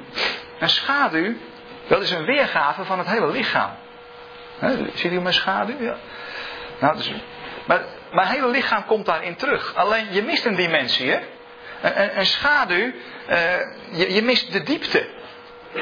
Dus een schaduw uh, mist een dimensie. Maar het, het is wel ontleend aan het lichaam. Het geeft wel op een verborgen manier informatie over het lichaam. En zo zijn de feesten en de gedenkdagen zijn dus een schaduw van Christus. Dus die feesten vertellen iets over Jezus. En ze vertellen iets over dat grote verlossingsplan van God. Zit er allemaal aan opgesloten, maar op een verborgen manier. Ik, ik... Ja, ja, ja hoor, ja. Maar dat hebben we ook gezien, hè? Dat alle feesten in feite vooruit wijzen. Maar ze wijzen vooruit naar iets waar wij ook nog steeds naar uitkijken. Dus uh, als, je, als we kijken naar al die feesten, ze hebben iets uh, wat gepasseerd is, maar ze hebben allemaal iets. Wij zien allemaal uit naar die uiteindelijke grote verlossing. En wijzen, die wijzen, al die feesten wijzen er ook naartoe. Ik heb al even geprobeerd in het begin dat ook aan te geven. Er staat, er staat achter het lichaam Christus. Ja. ja. Dus het is slechts een schaduw van toekomende dingen. Staat er. Maar, Ja. het lichaam, maar het lichaam is van Christus. Ja? Ja. ja. Maar dat slechts moet je even doorstrepen. hè. Het is een schaduw van wat komt. het staat hier. Ik weet het, Ja. het staat. Ah, oké. En dat staat er, er staat gewoon, het lichaam is van Christus. Ja, ja, ja. Het is een schaduw van wat, wat in wezen in de toekomst komt. Maar het lichaam is van Christus. Ja. Dus je moet wel. Het lichaam als, lichaam als werkelijkheid. Hè? Dus, eh, dus, maar, maar je ziet ook in al die feesten, maar dit is even een, een, een detailvraag, moeten we zo misschien eens even rustig naar kijken. Maar in al die feesten zie je dus ook iets terug van Jezus. Dat, dat zullen we ook zien. Eh, soms heel openlijk, soms verborgen. En het is toch eigenlijk jammer dat we eh, dan het kind met het badwater weggooien. We zeggen, nou jongens, dat doen we allemaal niet meer, want dat hoeft niet. Nee, dat klopt, het hoeft niet. Maar is het worden we daar niet een beetje arm van? Er zit zoveel beeldend onderwijs in en er zit zoveel moois in eh, aan eh, wat God te bieden heeft. Door de feesten heen. Dat het ons soms als christenen wat arm maakt in onze symboliek. In de manier waarop we kerkdiensten invullen. eh, en terwijl het zoveel rijker zou kunnen. Maar dat, dat wil ik hier even mee aangeven. We gaan kijken naar het eerste feest. Poeh. U dacht van, komt er nog een keer vandaag? Maar die achtergrond vond ik even belangrijk om, om, te, om te zien van hoe staan we hier nu in en hoe kun je er nou mee omgaan. Eh, Pasen, Pesach, feest van de ongezuurde broden. Eh, even kijken, we zitten nu in de Joodse eh, maand Nisan, eh, in het voorjaar. Op de 15e Nisan begint het Pesachfeest. Hier, eh, ik heb hier een mooi schemaatje, moet zo, ik wil er wel eens een kopietje van maken. Waar precies staat wanneer die feesten zijn en hoe het zit met de maanjaar en het zonnejaar enzovoort. Eh, 15 eeuwen voor Christus. De Israëlieten die zuchten onder het juk van de dwangarbeid in Egypte en ze hunkeren naar de verlossing die Mozes heeft beloofd. Er zou nog één plaag komen, de verschrikkelijkste tot nu toe. En Egypte zou in diepe rouw gedompeld worden. En de dagen daarvoor moeten ze zich gereed maken voor vertrek. Israël, ruim 400 jaar in Egypte geweest. En de laatste periode is een periode van stevige onderdrukking. Uh, en dan staat er in Exodus 12, uh, vind je de voorschriften voor Pesach. De dagen voor uh, dat de Israëlieten mogen vertrekken, moeten ze zich gereed maken. Ze doen alle zuurdesem weg. Ze slachten per huishouden een lammetje. Het bloed daarvan strijken ze met hyssop aan de deurposten, aan de binnenkant. Hè, want zo kijkt God naar ons. God kijkt naar ons hart. En de Israëlieten, de avond voor vertrek, moeten ze staande de maaltijd uh, eten. Ze blijven de hele nacht waken. En ze zien uit naar de bevrijding. En die engel, die engel des doods, die gaat voorbij. Zo kom je aan de term Pesach, voorbijgaan. Voorbijgaan. De engel die ging voorbij bij de Joodse huizen. En die ging wel naar de Egyptische huizen toe. Uh, Exodus uh, eh, 12, vers 14 zegt uh, Mozes daarover.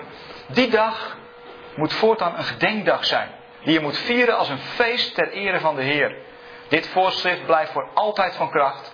Alle komende generaties moeten die dag vieren. Hm?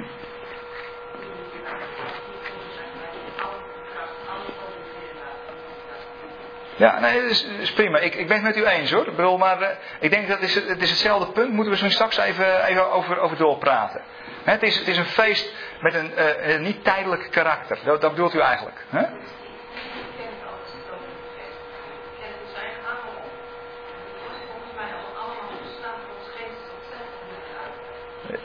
Ik vind het hartstikke mooi. Huh? Ja.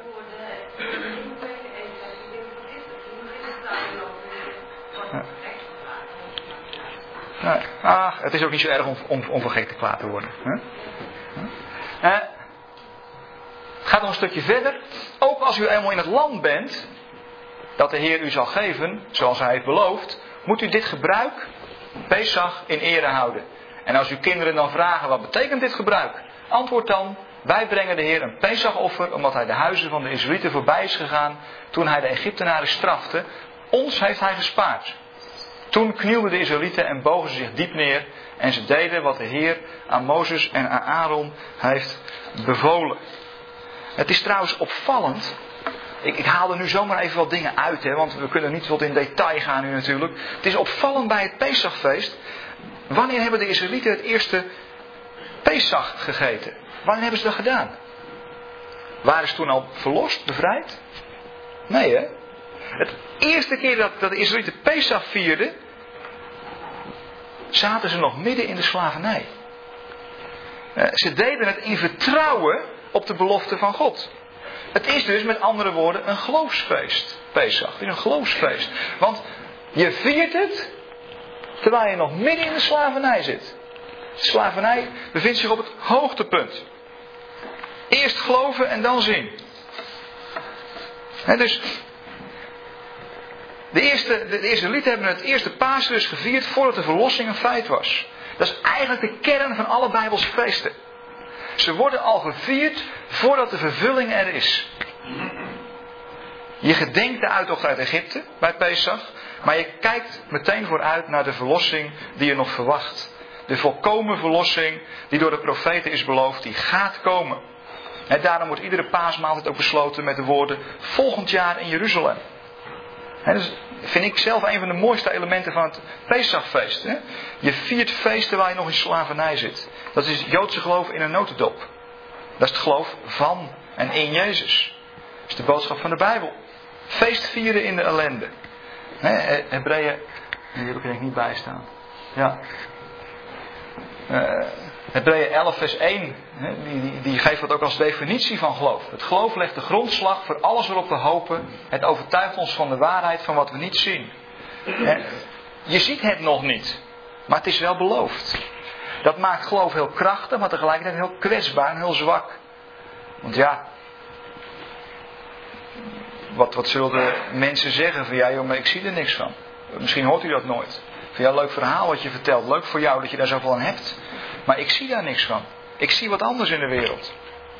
Dat klopt. Maar God heeft het wel beloofd. En je viert het al in geloof dat het wel zal gaan gebeuren. Uh, nou, een paar dingen nog eruit. De maaltijd die moet een aantal onderdelen bevatten. Ik heb deze even meegenomen. Heel, heel mooi maken ze, de Haggadah van Pesach. Uh, dit is eigenlijk een soort liturgie van de maaltijd, zou je kunnen zeggen. Een Haggadah. Die maken ze fantastisch mooi. Die moeten we zo maar eens even bekijken. Er is ook een speciale, want dit is een Haggadah van orthodoxe Joden. Er is ook een speciale Haggadah gemaakt. Ja, het is een kopietje voor de, een, een Messiaanse Haggadah. Dus uh, Messiaanse liturgie voor de Pesachmaaltijd. door Joden die in de Heer Jezus geloven. En het wordt wel de sedemaaltijd genoemd. Die maaltijd moest een aantal ingrediënten bevatten, tenminste de hele avond. Daarom ceder. Ceder betekent orde. Nou, de ingrediënten komen er aan, daar gaan we zo met elkaar mee aan de slag. Dit is waarschijnlijk een tip dat ik een beetje op moet schieten. Okay. Weet je, ik moet zo even overswitchen naar een andere PowerPoint. Uh, ik weet niet of jij dat zo even kunt regelen. Uh, nou, nog één ding voordat we met elkaar er even naar gaan kijken. Uh, is, is dit vers. Heel bijzonder vind ik ook aan Pesach is dat, dat de kinderen daar zo'n belangrijke rol in spelen. Dus jammer dat we nu geen kinderen bij ons hebben. Maar aan de andere kant, die houdt niet zo lang vol. Als zo'n man zo'n praatje gaat houden. vlak voor de kinderen zijn eigenlijk heel belangrijk aanwezig op, op die sederavond. Zij vertegenwoordigen de nieuwe generatie. En een van de basiselementen is dat het verhaal van de uittocht wordt doorverteld. en als een van uw kinderen later vraagt: waarom doen wij dit? Dan moet u dit antwoord geven. Uh, met krachtige hand heeft de Heer ons bevrijd uit Egypte, uit de slavernij. en uh, je praat dan niet dan kan ik niet meer verder klikken, denk ik, Peter. Klopt dat? Uh, je praat dan niet vanuit, uh, als je een antwoord gaat geven als, als ouders. Hè, dus wat is de bedoeling van Pesach? Ouderen en jongeren komen met elkaar in gesprek over de meest wezenlijke dingen van het geloof. Uh, daar is dan ruimte voor. En, en, en die vragen, daar gaan de ouderen ook serieus op in. Die worden niet afgekapt of afgedaan met van ja, dat weet ik ook niet. Of eh, dan, dan moet je, eh, ja, sommige dingen weten we nu eenmaal niet. Nee, eh, en vertel uw kinderen die dag, zo gedenk ik wat de Heer voor mij heeft gedaan toen ik wegtrok uit Egypte. De Torah geeft ons een hint als je praat over geloofsvragen met kinderen. Vertel niet vanuit dode tradities. Exodus 13, vers 8. Zo gedenk de Heer wat Hij voor mij heeft gedaan. Ja, maar ik ben nog nooit in Egypte geweest. Dat hoor je wel eens vaker, hè? Ja, waarom zouden we daar iets moeten doen? Ik ben nooit in Egypte geweest. Ik toevallig wel, maar eh, dat is niet, niet op de manier als de Joden daar geweest zijn. Dus tuurlijk, wij zijn geen van allen zijn weer in Egypte geweest. Maar je maakt het tot jouw persoonlijke verhaal. Want we komen toch allemaal uit de slavernij van de zonde. Want daar is het symbool van. Uh, je praat vanuit een levend geloof. Het werk van God moet jouw persoonlijke verhaal zijn. Pas als je in je leven iets van meegemaakt hebt, van gemerkt hebt, dan heb je kinderen, heb je jongeren echt iets te vertellen. Als je alleen maar vertelt, toen en toen gingen onze voorouders daar en daarheen, toen maakten ze dat en dat mee. Hé, hey, wakker blijven joh! Nee, als het jouw persoonlijk verhaal is, van ja, maar ik heb er iets van gemerkt in mijn leven, moet je eens horen dan, uh, dan lopen ze daar warm voor. En dan heb je echt contact. We gaan met elkaar uh, uh, eventjes, ja, even naar de andere, even wat ervan proeven en zien. ik denk dat we eerst even wat paar filmfragmenten moeten kijken. Voordat ik thuis heb.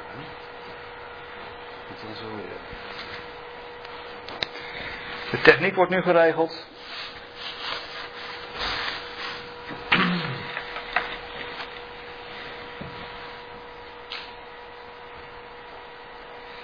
Nee. Ik nog even iets vertellen. Ah, oké. Ik wou nog even wat vertellen. Nou, je ziet dat, uh, dat de Heer Jezus natuurlijk ook de ceder vierde. Opmerkelijk, hè? De Heer Jezus komt Jeruzalem binnen. eh, niet op een paard, maar op een ezel. Heeft u zich wel eens afgevraagd waarom nou op een ezel en niet op een paard? Eh, nou, een koning die eh, ten strijde trekt, komt op een, die rijdt op een paard. Ja, heel erg fantastisch. Een koning die ten strijde trekt, komt op een paard. Maar een koning die vrede brengt, komt op een ezel. dus de Heer Jezus kwam heel nadrukkelijk niet op een paard binnengereden als een soort heerser. Wat zijn discipelen op dat moment eigenlijk van hem verwacht hadden. Want, want hij zou die Romeinen wel eens even een lesje leren. Maar hij kwam op een ezel. Hij kwam om vrede te brengen. Maar op een hele andere manier dan ze verwacht hadden. Want toen ze. Eh, ja, ik praat maar gewoon door. Hè. Peter gaat gewoon verder. Ja, daar komt hij al aan. Uh, ze hadden verwacht dat hij als koning zou komen. Maar voordat hij als koning zou komen, uh, werd hij eerst het lam. En al die lammetjes die hij er zag, hij zou het zelf worden, dat lam. En nou, wat, wat we gaan doen is nu, is met elkaar eventjes terug naar het, het Exodus verhaal. We gaan een aantal fragmenten kijken van uh, de film De Tien Geboden. Maar dan een nieuwere versie dan de jaren 50 versie. En uh, om even weer te zien dat het om echte mensen gaat. Soms dan gebruik je de Bijbel bijna als studie, wordt het bijna technisch. Nee, het gaat om echte mensen. En er zijn verschillende dingen gebeurd. En uh, we gaan even een paar fragmenten kijken en dan gaan we met elkaar gaan we ook proeven en ruiken wat nou Pesach is, wat voor ingrediënten erin zitten. Uh, dan moet ik even de microfoon erbij hebben voor het geluid. Uh, ja. Oh, wacht even, die zit hier vast, hè? Oké. Het eerste fragment, uh, dan, dan, zien we even, dan zien we een paar plagen langskomen. En dan, nou, het, het beeld zegt verder, spreekt verder voor zichzelf.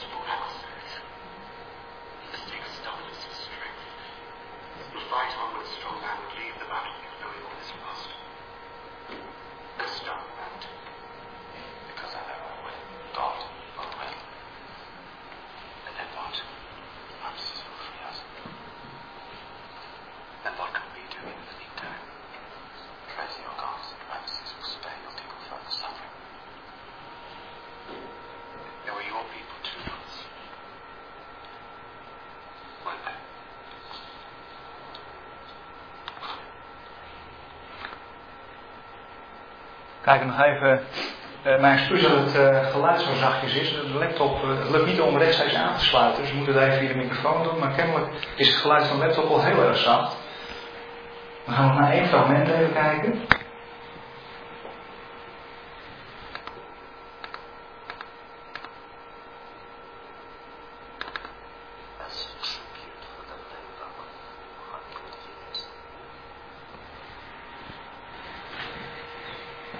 Hier uh, is de laatste plaats geweest en uh, begint de uittocht.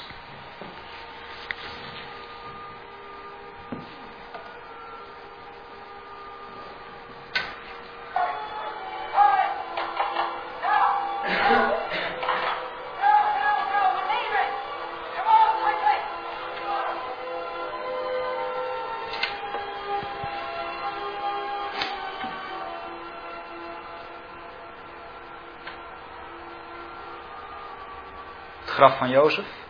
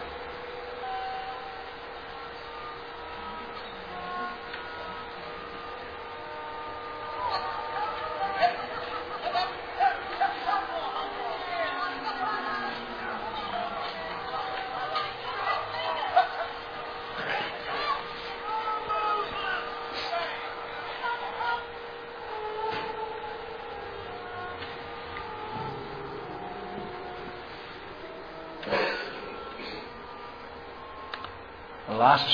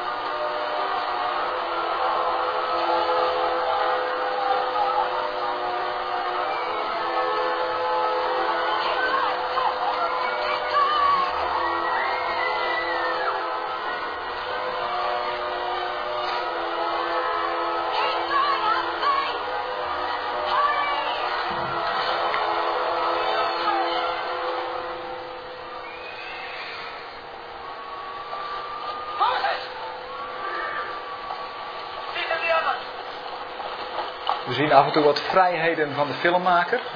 Dat heb ik in Exodus nooit gelezen wat nu gebeurt.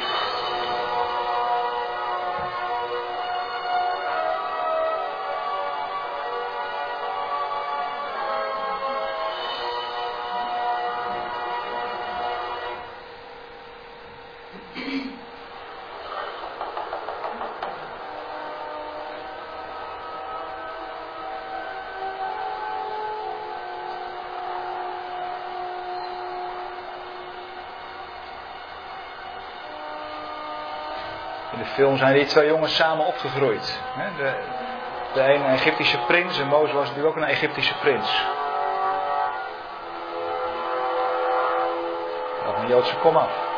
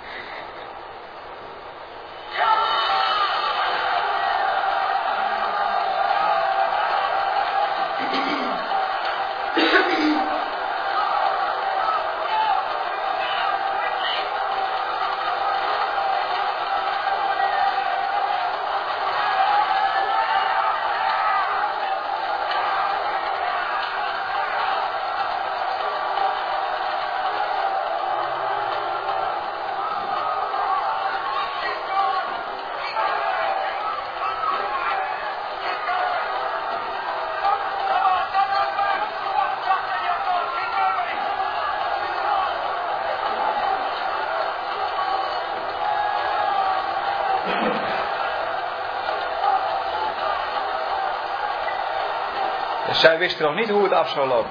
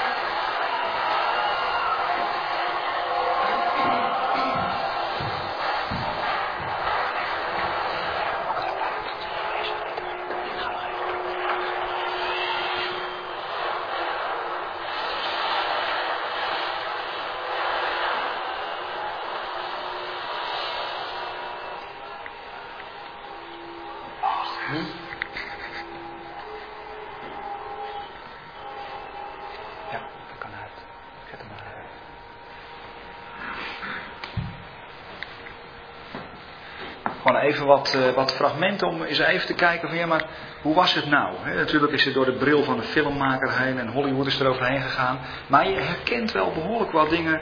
Als je Exodus, eh, een heel bekend verhaal, dan eh, herken je behoorlijk wat dingen. Het moet enorm indrukwekkend zijn geweest wat, wat daar is gebeurd.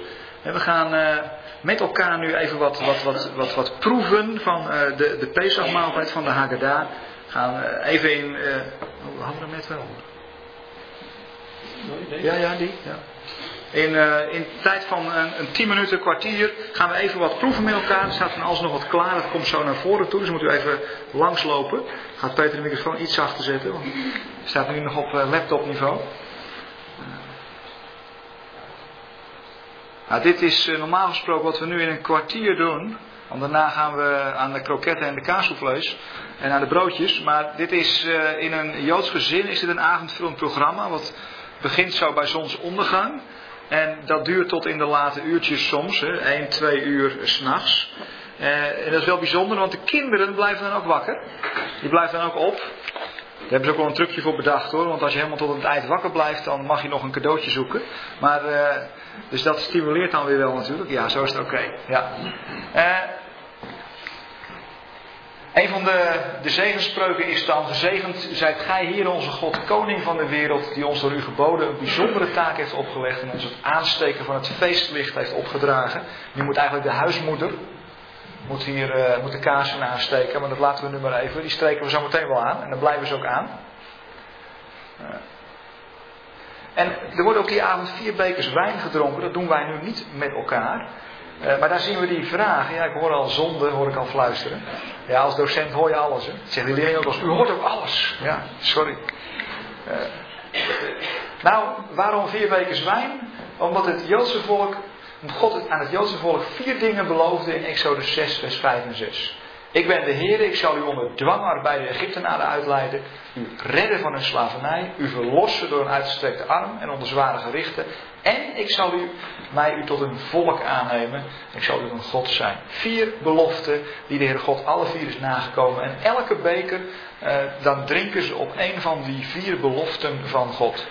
De Heer Jezus, tijdens eh, de laatste Pesachmaaltijd wat hij vierde, nam de derde beker en paste die op zichzelf toe. En de derde beker is de beker van de verlossing. Beker 1, de beker van de uitleiding uit de dwangarbeid. Dan zeg je dan deze uh, zegenbeden bij op. En dan gaan we het eerste met elkaar proeven. En dat wordt genaamd karpas. En karpas, dat is uh, gemaakt van uh, peterselie. En karpas is een beeld van de lente. Nou, wat gaat u nu zometeen doen? U gaat de karpas dopen in zout water. En dat zoute water, het is vol van symboliek. En we doen lang niet alles hoor. Maar, maar dat is dat zoute water. De karpas doop je in zout water, want het zoute water is het beeld van de slavernij. En de druppels die ervan afvallen, dat zijn de tranen van de Israëlieten. Dus ik verzoek u uh, op te staan. Uh, de tafel staat er al. Oh, die staat hier. En neemt u allemaal een stukje karpas. Doopt u het in het zoute water. En daarna kunt u het nuttigen. En dan denkt u even daaraan terug. Uh, ga de gang. Laten we allemaal een stukje karpas pakken. Het dopen. Opeten. En dan uh, uh, even de symboliek in onze gedachten houden.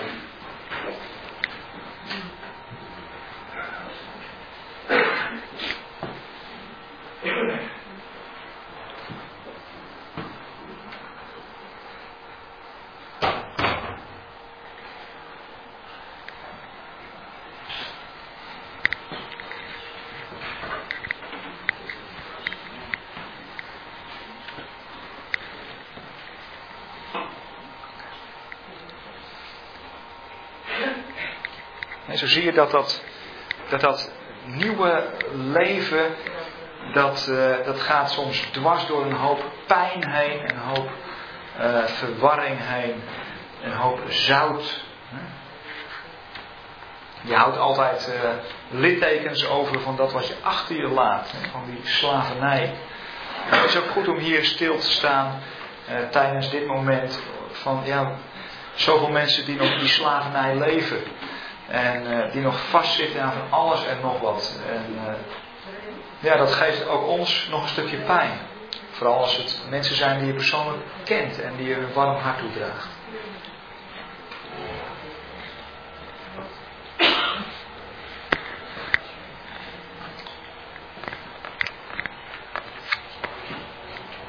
En eigenlijk voordat we hier aan zouden moeten beginnen, hadden we eerst nog allemaal onze handen moeten wassen eigenlijk. En de Heer Jezus ging daarin nog een stapje verder, want die ging alle voeten ook wassen. Dat deed hij bij de Pesachmaaltijd. En eh, eh, hij zei ook, eh, doe dit, eh, tot, ja, doe dit ook bij elkaar. En zo zie je ook in de Messiaanse Haggadah, zie je dat, eh, dat eh, Messiaanse Joden, als ze de Pesachmaaltijd vieren, dan beginnen ze door elkaar de voeten te wassen. Nou, laten we dat nu niet gaan doen met elkaar. En dan halen we de lunch niet, denk ik. Maar eh het is wel een hele mooie symboliek ook, hè? elkaars voeten wassen. Eigenlijk het meest, eh, binnen het Oosterse denken, het meest smerige plekje eigenlijk. Want je loopt daar op sandalen en eh, stoffig. En de onderkant van je voeten, die worden echt smerig. En daarom mag je in, in het oosten ook nooit je voetzolen laten zien. Want dat is erg onbeschoft.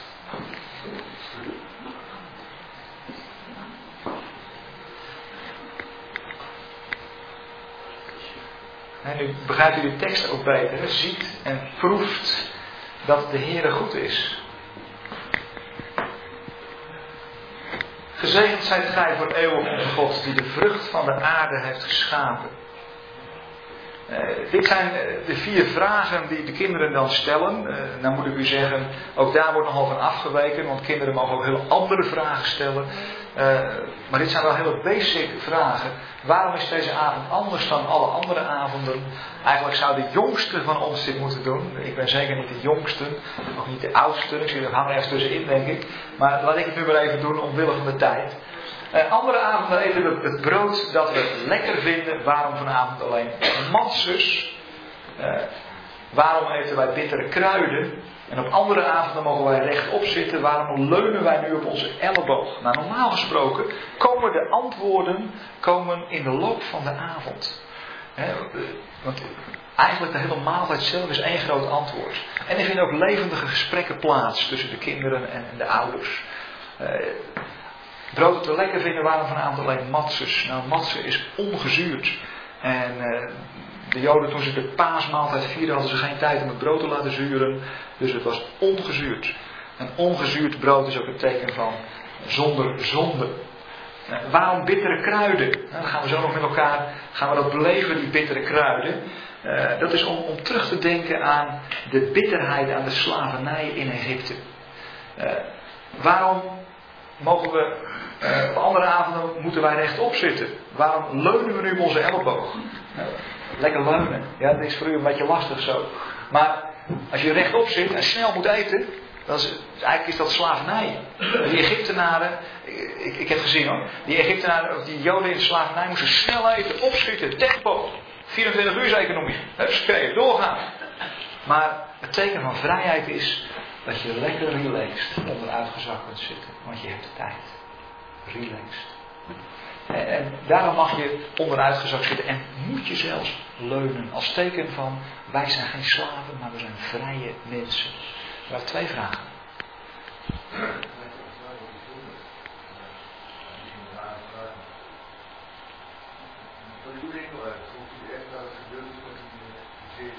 Ah, oké, geloof dat er echt wat gebeurd. Ik heb, ik heb geen idee hoe of wat er precies gebeurd is. Maar ik, ik geloof wel zoals het er staat. Hè? Maar eh, ik denk eh, voor een God die, die alles heeft geschapen, is dat ook een koud kunstje. Eh? Dus in, in die zin geloof ik, of, of wat de filmmaker ervan gemaakt heeft, of het er zo precies heeft uitgezien, geen idee. Maar ik, ik geloof wel dat dat wat er staat ook gebeurd is. Ik denk niet, ik denk dat het ook symbolisch is geweest, maar dat het ook wel werkelijk is gebeurd. Ja. Eh, Uh, heb je het werkelijk een keer kunnen vieren, zo'n met, met Joden? Staan orthodoxe Joden open dat je daar niet-Joden bij bent? ik heb het verschillende malen gevierd, maar in Messiaans-Joodse kring. Dus niet in orthodoxe Joodse kring. Maar eh, ik weet wel dat eh, vanuit het NEM eh, dat er heel veel ervaringen zijn met meevieren met orthodoxe Joden. En eh, ja, daar staan ze prima voor open. Eh, het Pesach gebeuren is namelijk geen exclusief gebeuren. Het is wel huiselijk. Maar het was al vanaf het begin, hè, want je moest allemaal een lammetje slachten. Maar ja, voor één gezin is een lammetje eigenlijk veel te veel om te eten. Dus wat deed men dan? Er werden er anderen bij uitgenodigd. Want je moest zoveel mensen hebben dat je met elkaar het lammetje kon opeten. En er werden gewoon vreemdelingen bij uitgenodigd en anderen bij uitgenodigd. Dat is geen probleem. Eh, de drie matses. Ook dit is weer eigenlijk veel te mooi om zo snel doorheen te gaan, maar dat moet nu wel even. Uh, matses, ongezuurde broden. Symbool voor de haast van de Israëlieten in de paasnacht. Zo snel mogelijk Egypte te kunnen verlaten. Het deeg had geen tijd om te reizen. Twee van de matses zijn symbool voor het manna dat de Israëlieten van God als dagelijks voedsel kregen. Tijdens hun tocht door de woestijn. En de middelste matse staat symbool voor de uittocht uit Egypte. Hij wordt ook genoemd het brood van de armoede. Moet ik eigenlijk even drie hele matses hebben.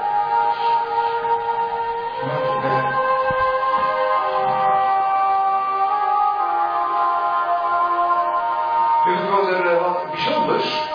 Want die middelste matse, en als de matsen er zijn, zal ik het ook even doen, wordt door midden gebroken. En dan, even kijken.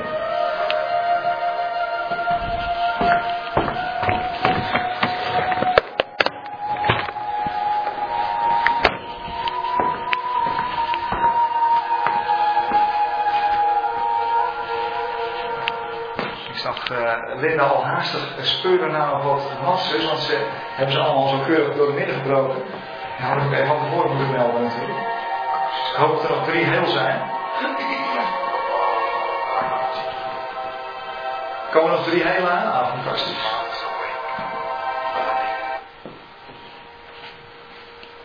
Daar zijn ze al. Uh, dus die middelste matsen die ga ik zo door de midden breken. En een deel van de matsen ga ik in een servet wikkelen. En dat wordt dan gestopt. Het andere stuk dat eten we op. Uh, ja, dankjewel. En waarom wordt het nou midden gebroken? De Israëlieten waren zo arm dat ze een stukje bewaren voor de volgende maaltijd. Kent u het begrip schuifkaas nog? Nou, sommigen van u wel, hè? Ik, ik zelf alleen van, van, van horen zeggen. Maar uh, je hebt zo weinig uh, beleg dat je steeds neem je weer een hap, maar dan de kaas die erop zit schuif je even wat naar voren. Is het waar als je toch de kaas proeft, maar nog niet opeet. Dan is die kaas zo kostbaar voor. Nou, zo moet je dat hier ook bijna een beetje voorstellen. Ik ga een, een van de drie ga ik uh, door de midden breken.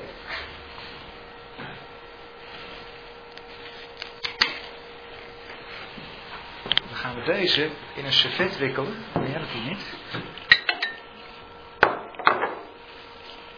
Maar nu wel.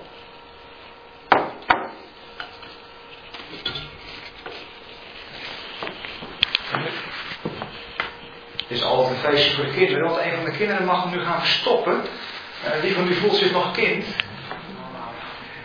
Uh, u voelt zich nog kind. Oh, u wil een vraag stellen. Uh, maar misschien ook ondertussen een, iemand die hem even wil verstoppen? Ja, nou, dan komen we twee vrijwilligers. Hij mag ook samen verstoppen. Maar moet je niet kijken. Nee, nee. Iedereen moet zijn ogen nu stijf dicht houden. Ik zal goed kijken of u niet kijkt. Oh nee.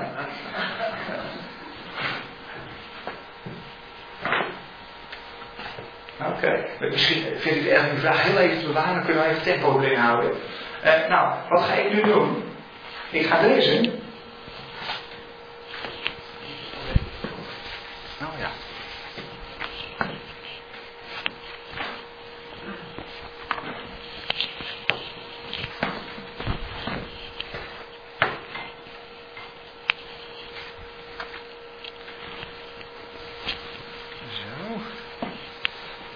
Gebroken matse, die komt in het midden. Ik zal hem standaard zetten inderdaad. En de masses die heel zijn, die komen er aan twee kanten naast. Omheen. Als je het hebt over symboliek. Hier zijn ze. De drie matses. Nou, de Messiasblijde Joden die zien de middelste matse niet alleen als brood van de armoede, maar als symbool van de Heer Jezus. Die zijn leven voor ons liet breken door te sterven aan het kruis. En eh, wat gebeurde er nou? Eh, wat gebeurde er nou daarna? Nou, Jezus, de Heer Jezus werd als het ware verborgen. De Heer Jezus is verborgen. Hij ging terug naar de hemel. Hij is verborgen. Hij, hij, eh, hij liet ons wel de geest na, maar hij zelf is verborgen. Hij zit in de hemel. Eh, je kunt niet zeggen van joh, eh, laat maar Jezus eens zien. Nou is prima, dan gaan we vanmiddag even langs. Zo werkt hem, hij is verborgen. En, en aan op een gegeven moment, aan het eind, dan komt hij weer terug. Je kunt hem wel vinden. Hij laat zich wel vinden. Is nog, zelfs nog gekker. Hij is zelfs aan het zoeken. He, we gaan nog een stapje verder. Maar hij is verborgen. En zijn lichaam is gebroken. En hij zit uh, tussen de twee andere matses in. Sommige Messiaanse Joden zeggen ook dat zijn de Vader en de Geest. Gezegend zijt gij van eeuwig onze God, koning van de wereld, die het brood uit de aarde doet opkomen. De tien plagen, er is wel even wat aparts mee, daar ga ik verder niet bij stilstaan nu. Maar tijdens het drinken van die tien plagen. Ja, ik hou het toch wel even los. Tijdens het drinken van die tien plagen doop, doop je bij elke plaag doop je, je je, je vingers doop je in de wijn. Uh, in de beker. En bij elke plaag doe je dan zo. Dus ik heb het wel eens ergens gedaan en er waren allemaal, er was met jongeren. En voor alle dames die waren erg bezorgd, want die hadden allemaal met de kleren aan. En ik dacht van ja, je ziet het al gebeuren, hè, al het wijn op al die kleren. Ja, je komt thuis en hoe kom je zo onder de wijn? Ja, we hebben gevierd. Nou, we hebben wel een beestenbende van gemaakt. Nee, dat moesten we doen van die man. He, dus uh, uh, dat moet echt. Bij elke plaag doe je dat weer. En dan noem je de naam van de plaag noem je hardop. He? Waarom doe je dat nu? Waarom doe je dat nu? Nou, er zit een hele mooie gedachte achter. Want, zegt men, dat doen wij omdat we niet gelukkig zijn, niet blij zijn met wat de Egyptenaren daar is overkomen. We willen geen leedvermaak over onze vijanden. Wij lijden als het ware met hen mee. En daarom, dat is daar het symbool van. Dat je als het ware hen ook die wijn gunt. Zo. Vind ik wel, ja. Kun je al een preek over. Uh, tweede. Dan gaan we weer wat proeven met elkaar. Maror heet dat. Symbool van het lijden van het Joodse volk in Egypte. Dan moet ik u zeggen, komt u allemaal rustig naar voren en neemt u daar een heel klein beetje van. Uh, waar zijn we? Hoe gaan we dat praktisch doen? Ik zie wel een paar theelepeltjes, maar uh, dan moet iedereen van hetzelfde theelepeltje. Dus dat spul. Als iedereen daar even een puntje van neemt. Oh ja, als je een stukje matse alvast pakt en daar op die matse even een stukje van het maror opdoet en dat maror even puur tot je neemt. He, dat maror, hittere kruid, beeld van het lijden van het Joodse volk in Egypte, is mirixwortel, kom maar rustig op.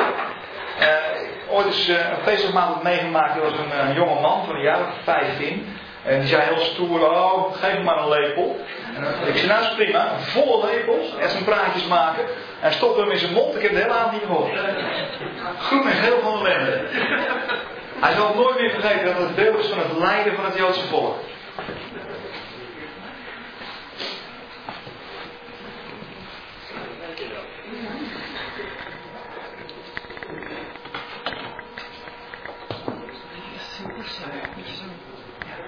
Het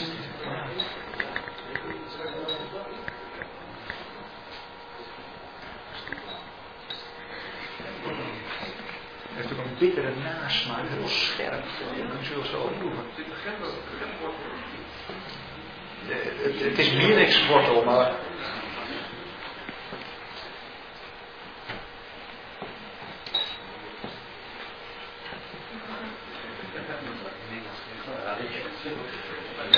kunnen wel, hè? Ja. Want dan zou ik ook. Ja, dat is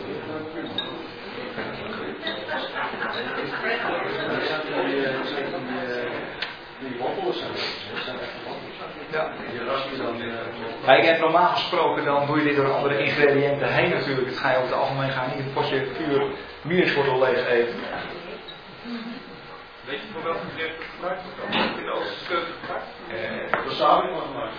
Wat? Wasabi. Nou, dat gebruiken ze wel bij rauw vis of zo. Oké. De Oosterse keuken is dat.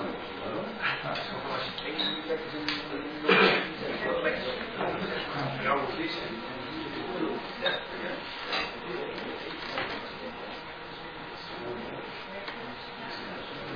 Maar ik ben het met me eens dat dit beeldende onderwijs, dan kom je op een hele manier, treed je Gods werkelijkheid binnen. En binnen de Pesachmaaltijd eh, wordt het ook gezien voor het lijden in het algemeen, alleen bij de Egyptenaren, maar ook in de Tweede Wereldoorlog met andere, eh, een ander lijden. Hè, dat je meeleidt met deze schepping. Deze schepping die zucht en in barensnood is. Wel barensnood.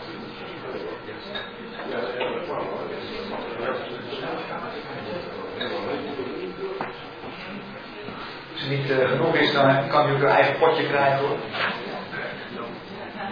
Daar heb ik een paar potjes over voor.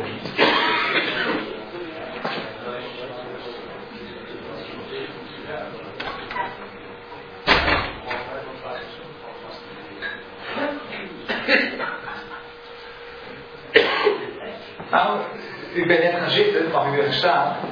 Want we gaan het volgende element, het één na laatste, de garozet. En een garozet, dat is helemaal niet bitter, dat is juist zoet. Dat is het symbool van de klei voor de tichelstenen. Eh, de tichelstenen waarmee de, de Israëlieten eh, moesten bouwen aan de bouwwerken van de farao. En de zoete smaak is het symbool van de hoop. God is er altijd bij, ook als het moeilijk is. Eh, in de Tweede Wereldoorlog heeft Adolf Hitler van dit symbool verschrikkelijk misbruik gemaakt. U weet misschien dat bij Auschwitz, het vernietigingskamp, er staat op de ingang: arbeid maakt vrij. Nou, dat heeft hij hier vandaan. Nou, dat, dat zit eigenlijk in de garocet verweven. Die, die betekenis. De, de zoete smaak dat eh, God er altijd bij is, ook als het moeilijk is, ook als je hard aan het werk bent. God is er altijd bij. En dat besef maakt het zoet. Eh, en we gaan nu met elkaar proeven, dat garocet. En dat mag je op de matse doen. Je mag er ook nog een klein beetje mierikswortel, een beetje maror doorheen doen als je daar behoefte aan hebt. Eh, want ja, nou behoefte, maar dat wordt vaak gedaan. Eh, en dan denken we daaraan dat in, in, in alle arbeid, ook in slavenarbeid van de Israëlieten, toen het zo moeilijk was, dat God er wel bij was, op wat voor manier dan ook. Dus uh, ga uw gang en uh, neemt u een lepeltje van de garocet. Wat is de Nederlandse naam? Of is dat niet? Ja, dat weet ik eigenlijk niet. Dat wat de Nederlandse naam is.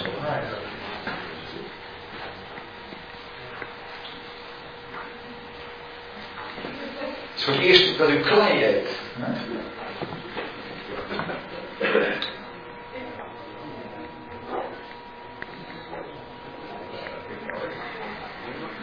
Het ziet er wat onbestemd uit, maar het is echt lekker. Het is zoet.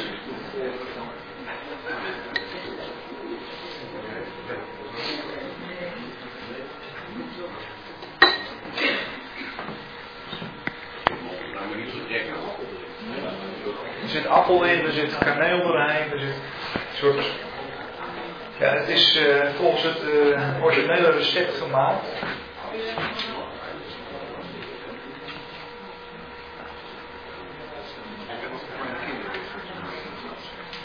Gezegend zijt gij voor eeuwige koning van de wereld, die het brood uit de aarde doet voorkomen, ons opgedragen heeft de bittere kruiden te eten.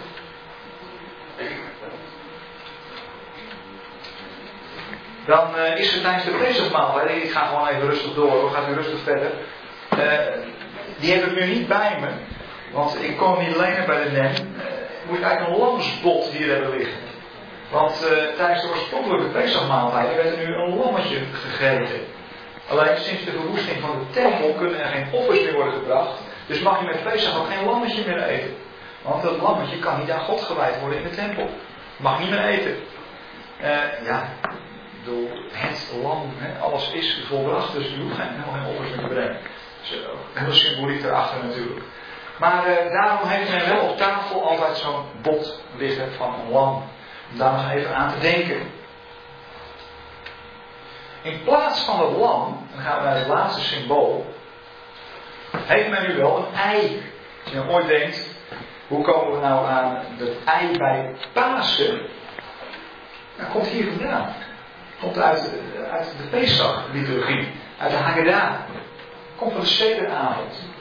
Dus uh, de paashaas niet, maar het ei wel. Een ei hoort erbij, ja dat klopt dus. Uh, want het ei, dat heeft een plek op de, in de Haggadah. Het ei is het symbool van de rouw over de verwoesting van de tempel in de eerste eeuw na Christus. Maar het is ook het symbool, zo zie je wel weer, hè, dat, dat vreugde en verdriet zitten altijd door elkaar heen. En, en soms kun je lachen door je tranen heen. Uh, het is ook het symbool van het nieuwe leven, dwars door het lijden heen. Zo mogen we met elkaar ook nog een ei, een stukje ei eten. De ei wordt al langs gebracht. En dan kunnen we daar aan denken.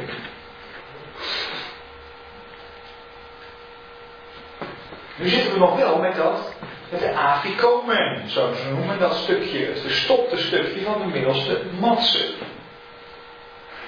Uh, en die afikomen, nu op dit moment, uh, krijgen alle kinderen de opdracht om die afikomen te gaan zoeken. Uh, en als die is gevonden, dan is het feest en gejoel gejuich van yes. Want als ze hem vinden, dan krijgen ze ook cadeautjes. Daar worden cadeautjes gegeven, maar helemaal pas op het einde. Dus ze moeten wel wakker blijven. Want als je in slaap valt, ja, dan heb je pech. Dan wordt je beurt overgeslagen. Dus wakker blijven. Een mooie stimulans. Ja, ook zeer uh, to the point voor kinderen. En als je een cadeautje krijgt aan het ja, dan wil je wel wakker blijven. Dan moet het uit je tenen komen. Nou, laten we nu niet een hele speurtocht gaan organiseren. Want uh, ik geloof dat de kroketten en de kaassoufflés er al zijn. Dus dat doen we nu maar niet. Ik, heb wel, uh, uh, toen ik mijn dicht had, toen, toen, toen, zag ik dat het daar ergens moest liggen. dus uh, als u straks behoefte voelt om een lunch om te gaan zoeken, dan denk ik dat u in die hoek een beetje moet zijn.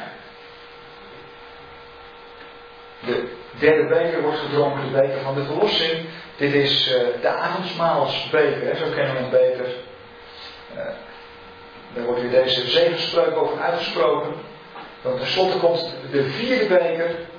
En dat is de beker van de aanname tot volk van God. Ook in die vier bekers zie je weer het hele verlossingsplan van God in het klein. Vind je daar weer uitgespreid. En hier, hier draait het uiteindelijk op uit.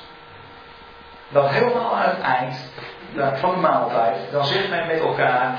Dit jaar nog in Amersfoort, maar volgend jaar in Jeruzalem. Want daar vindt het, daar het zijn natuurlijk zijn echte vervulling. Want het is een pelgrimsfeest. Uh, er is een klein grapje, een Joods grapje, dat uh, op, want we hebben nu wat overgeslagen hoor. We hebben bijvoorbeeld uh, Elia even overgeslagen. Uh, omwille van de tijd. Hoe kan dat? Kun je nou Elia overslaan? Nou, in een bepaald moment van de maaltijd is altijd één lege stoel. En die is wel gedekt. En dat is de stoel voor Elia. Want, zo gelooft men, helemaal aan het einde van de tijd, voor, voor de komst van de Messias zal Elia komen. En tijdens de maaltijd zit nog een de deur open. En dan zegt nou Elia, kom maar, kom maar. Messiaanse joden die zeggen, ja maar wacht eens even. Uh, dit gaat ook over Jezus.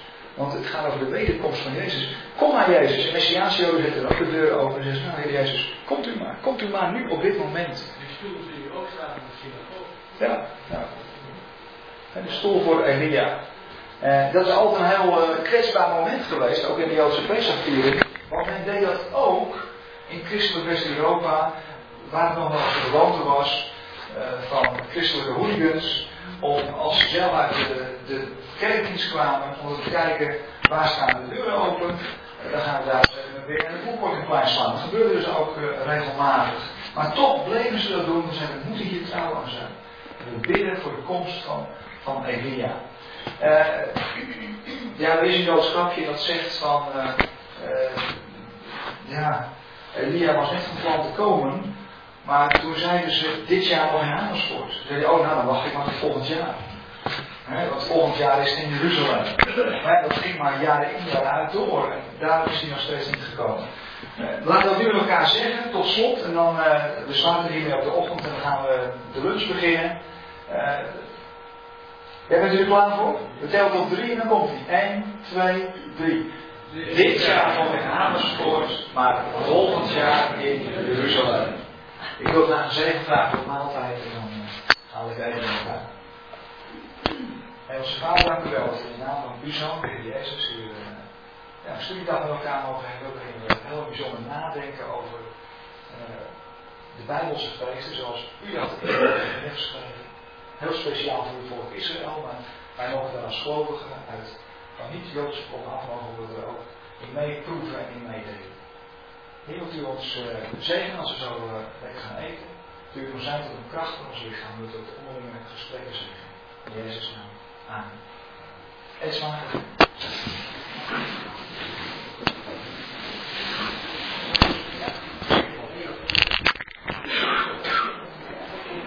Ja. Hij is uh, nog los en Ja. Ik vertaling, uh, had je op een gegeven moment, uh, je hebt Baruch Adonai, Elohim, Melech Haolam. Dat had je er niet in staan, in het Hebreeuws, wel in een Nederlands vertaling. Oké, okay. okay. dat is dan per abuis hoor. Nee, geeft niet hoor, maar ja. misschien, uh, ja.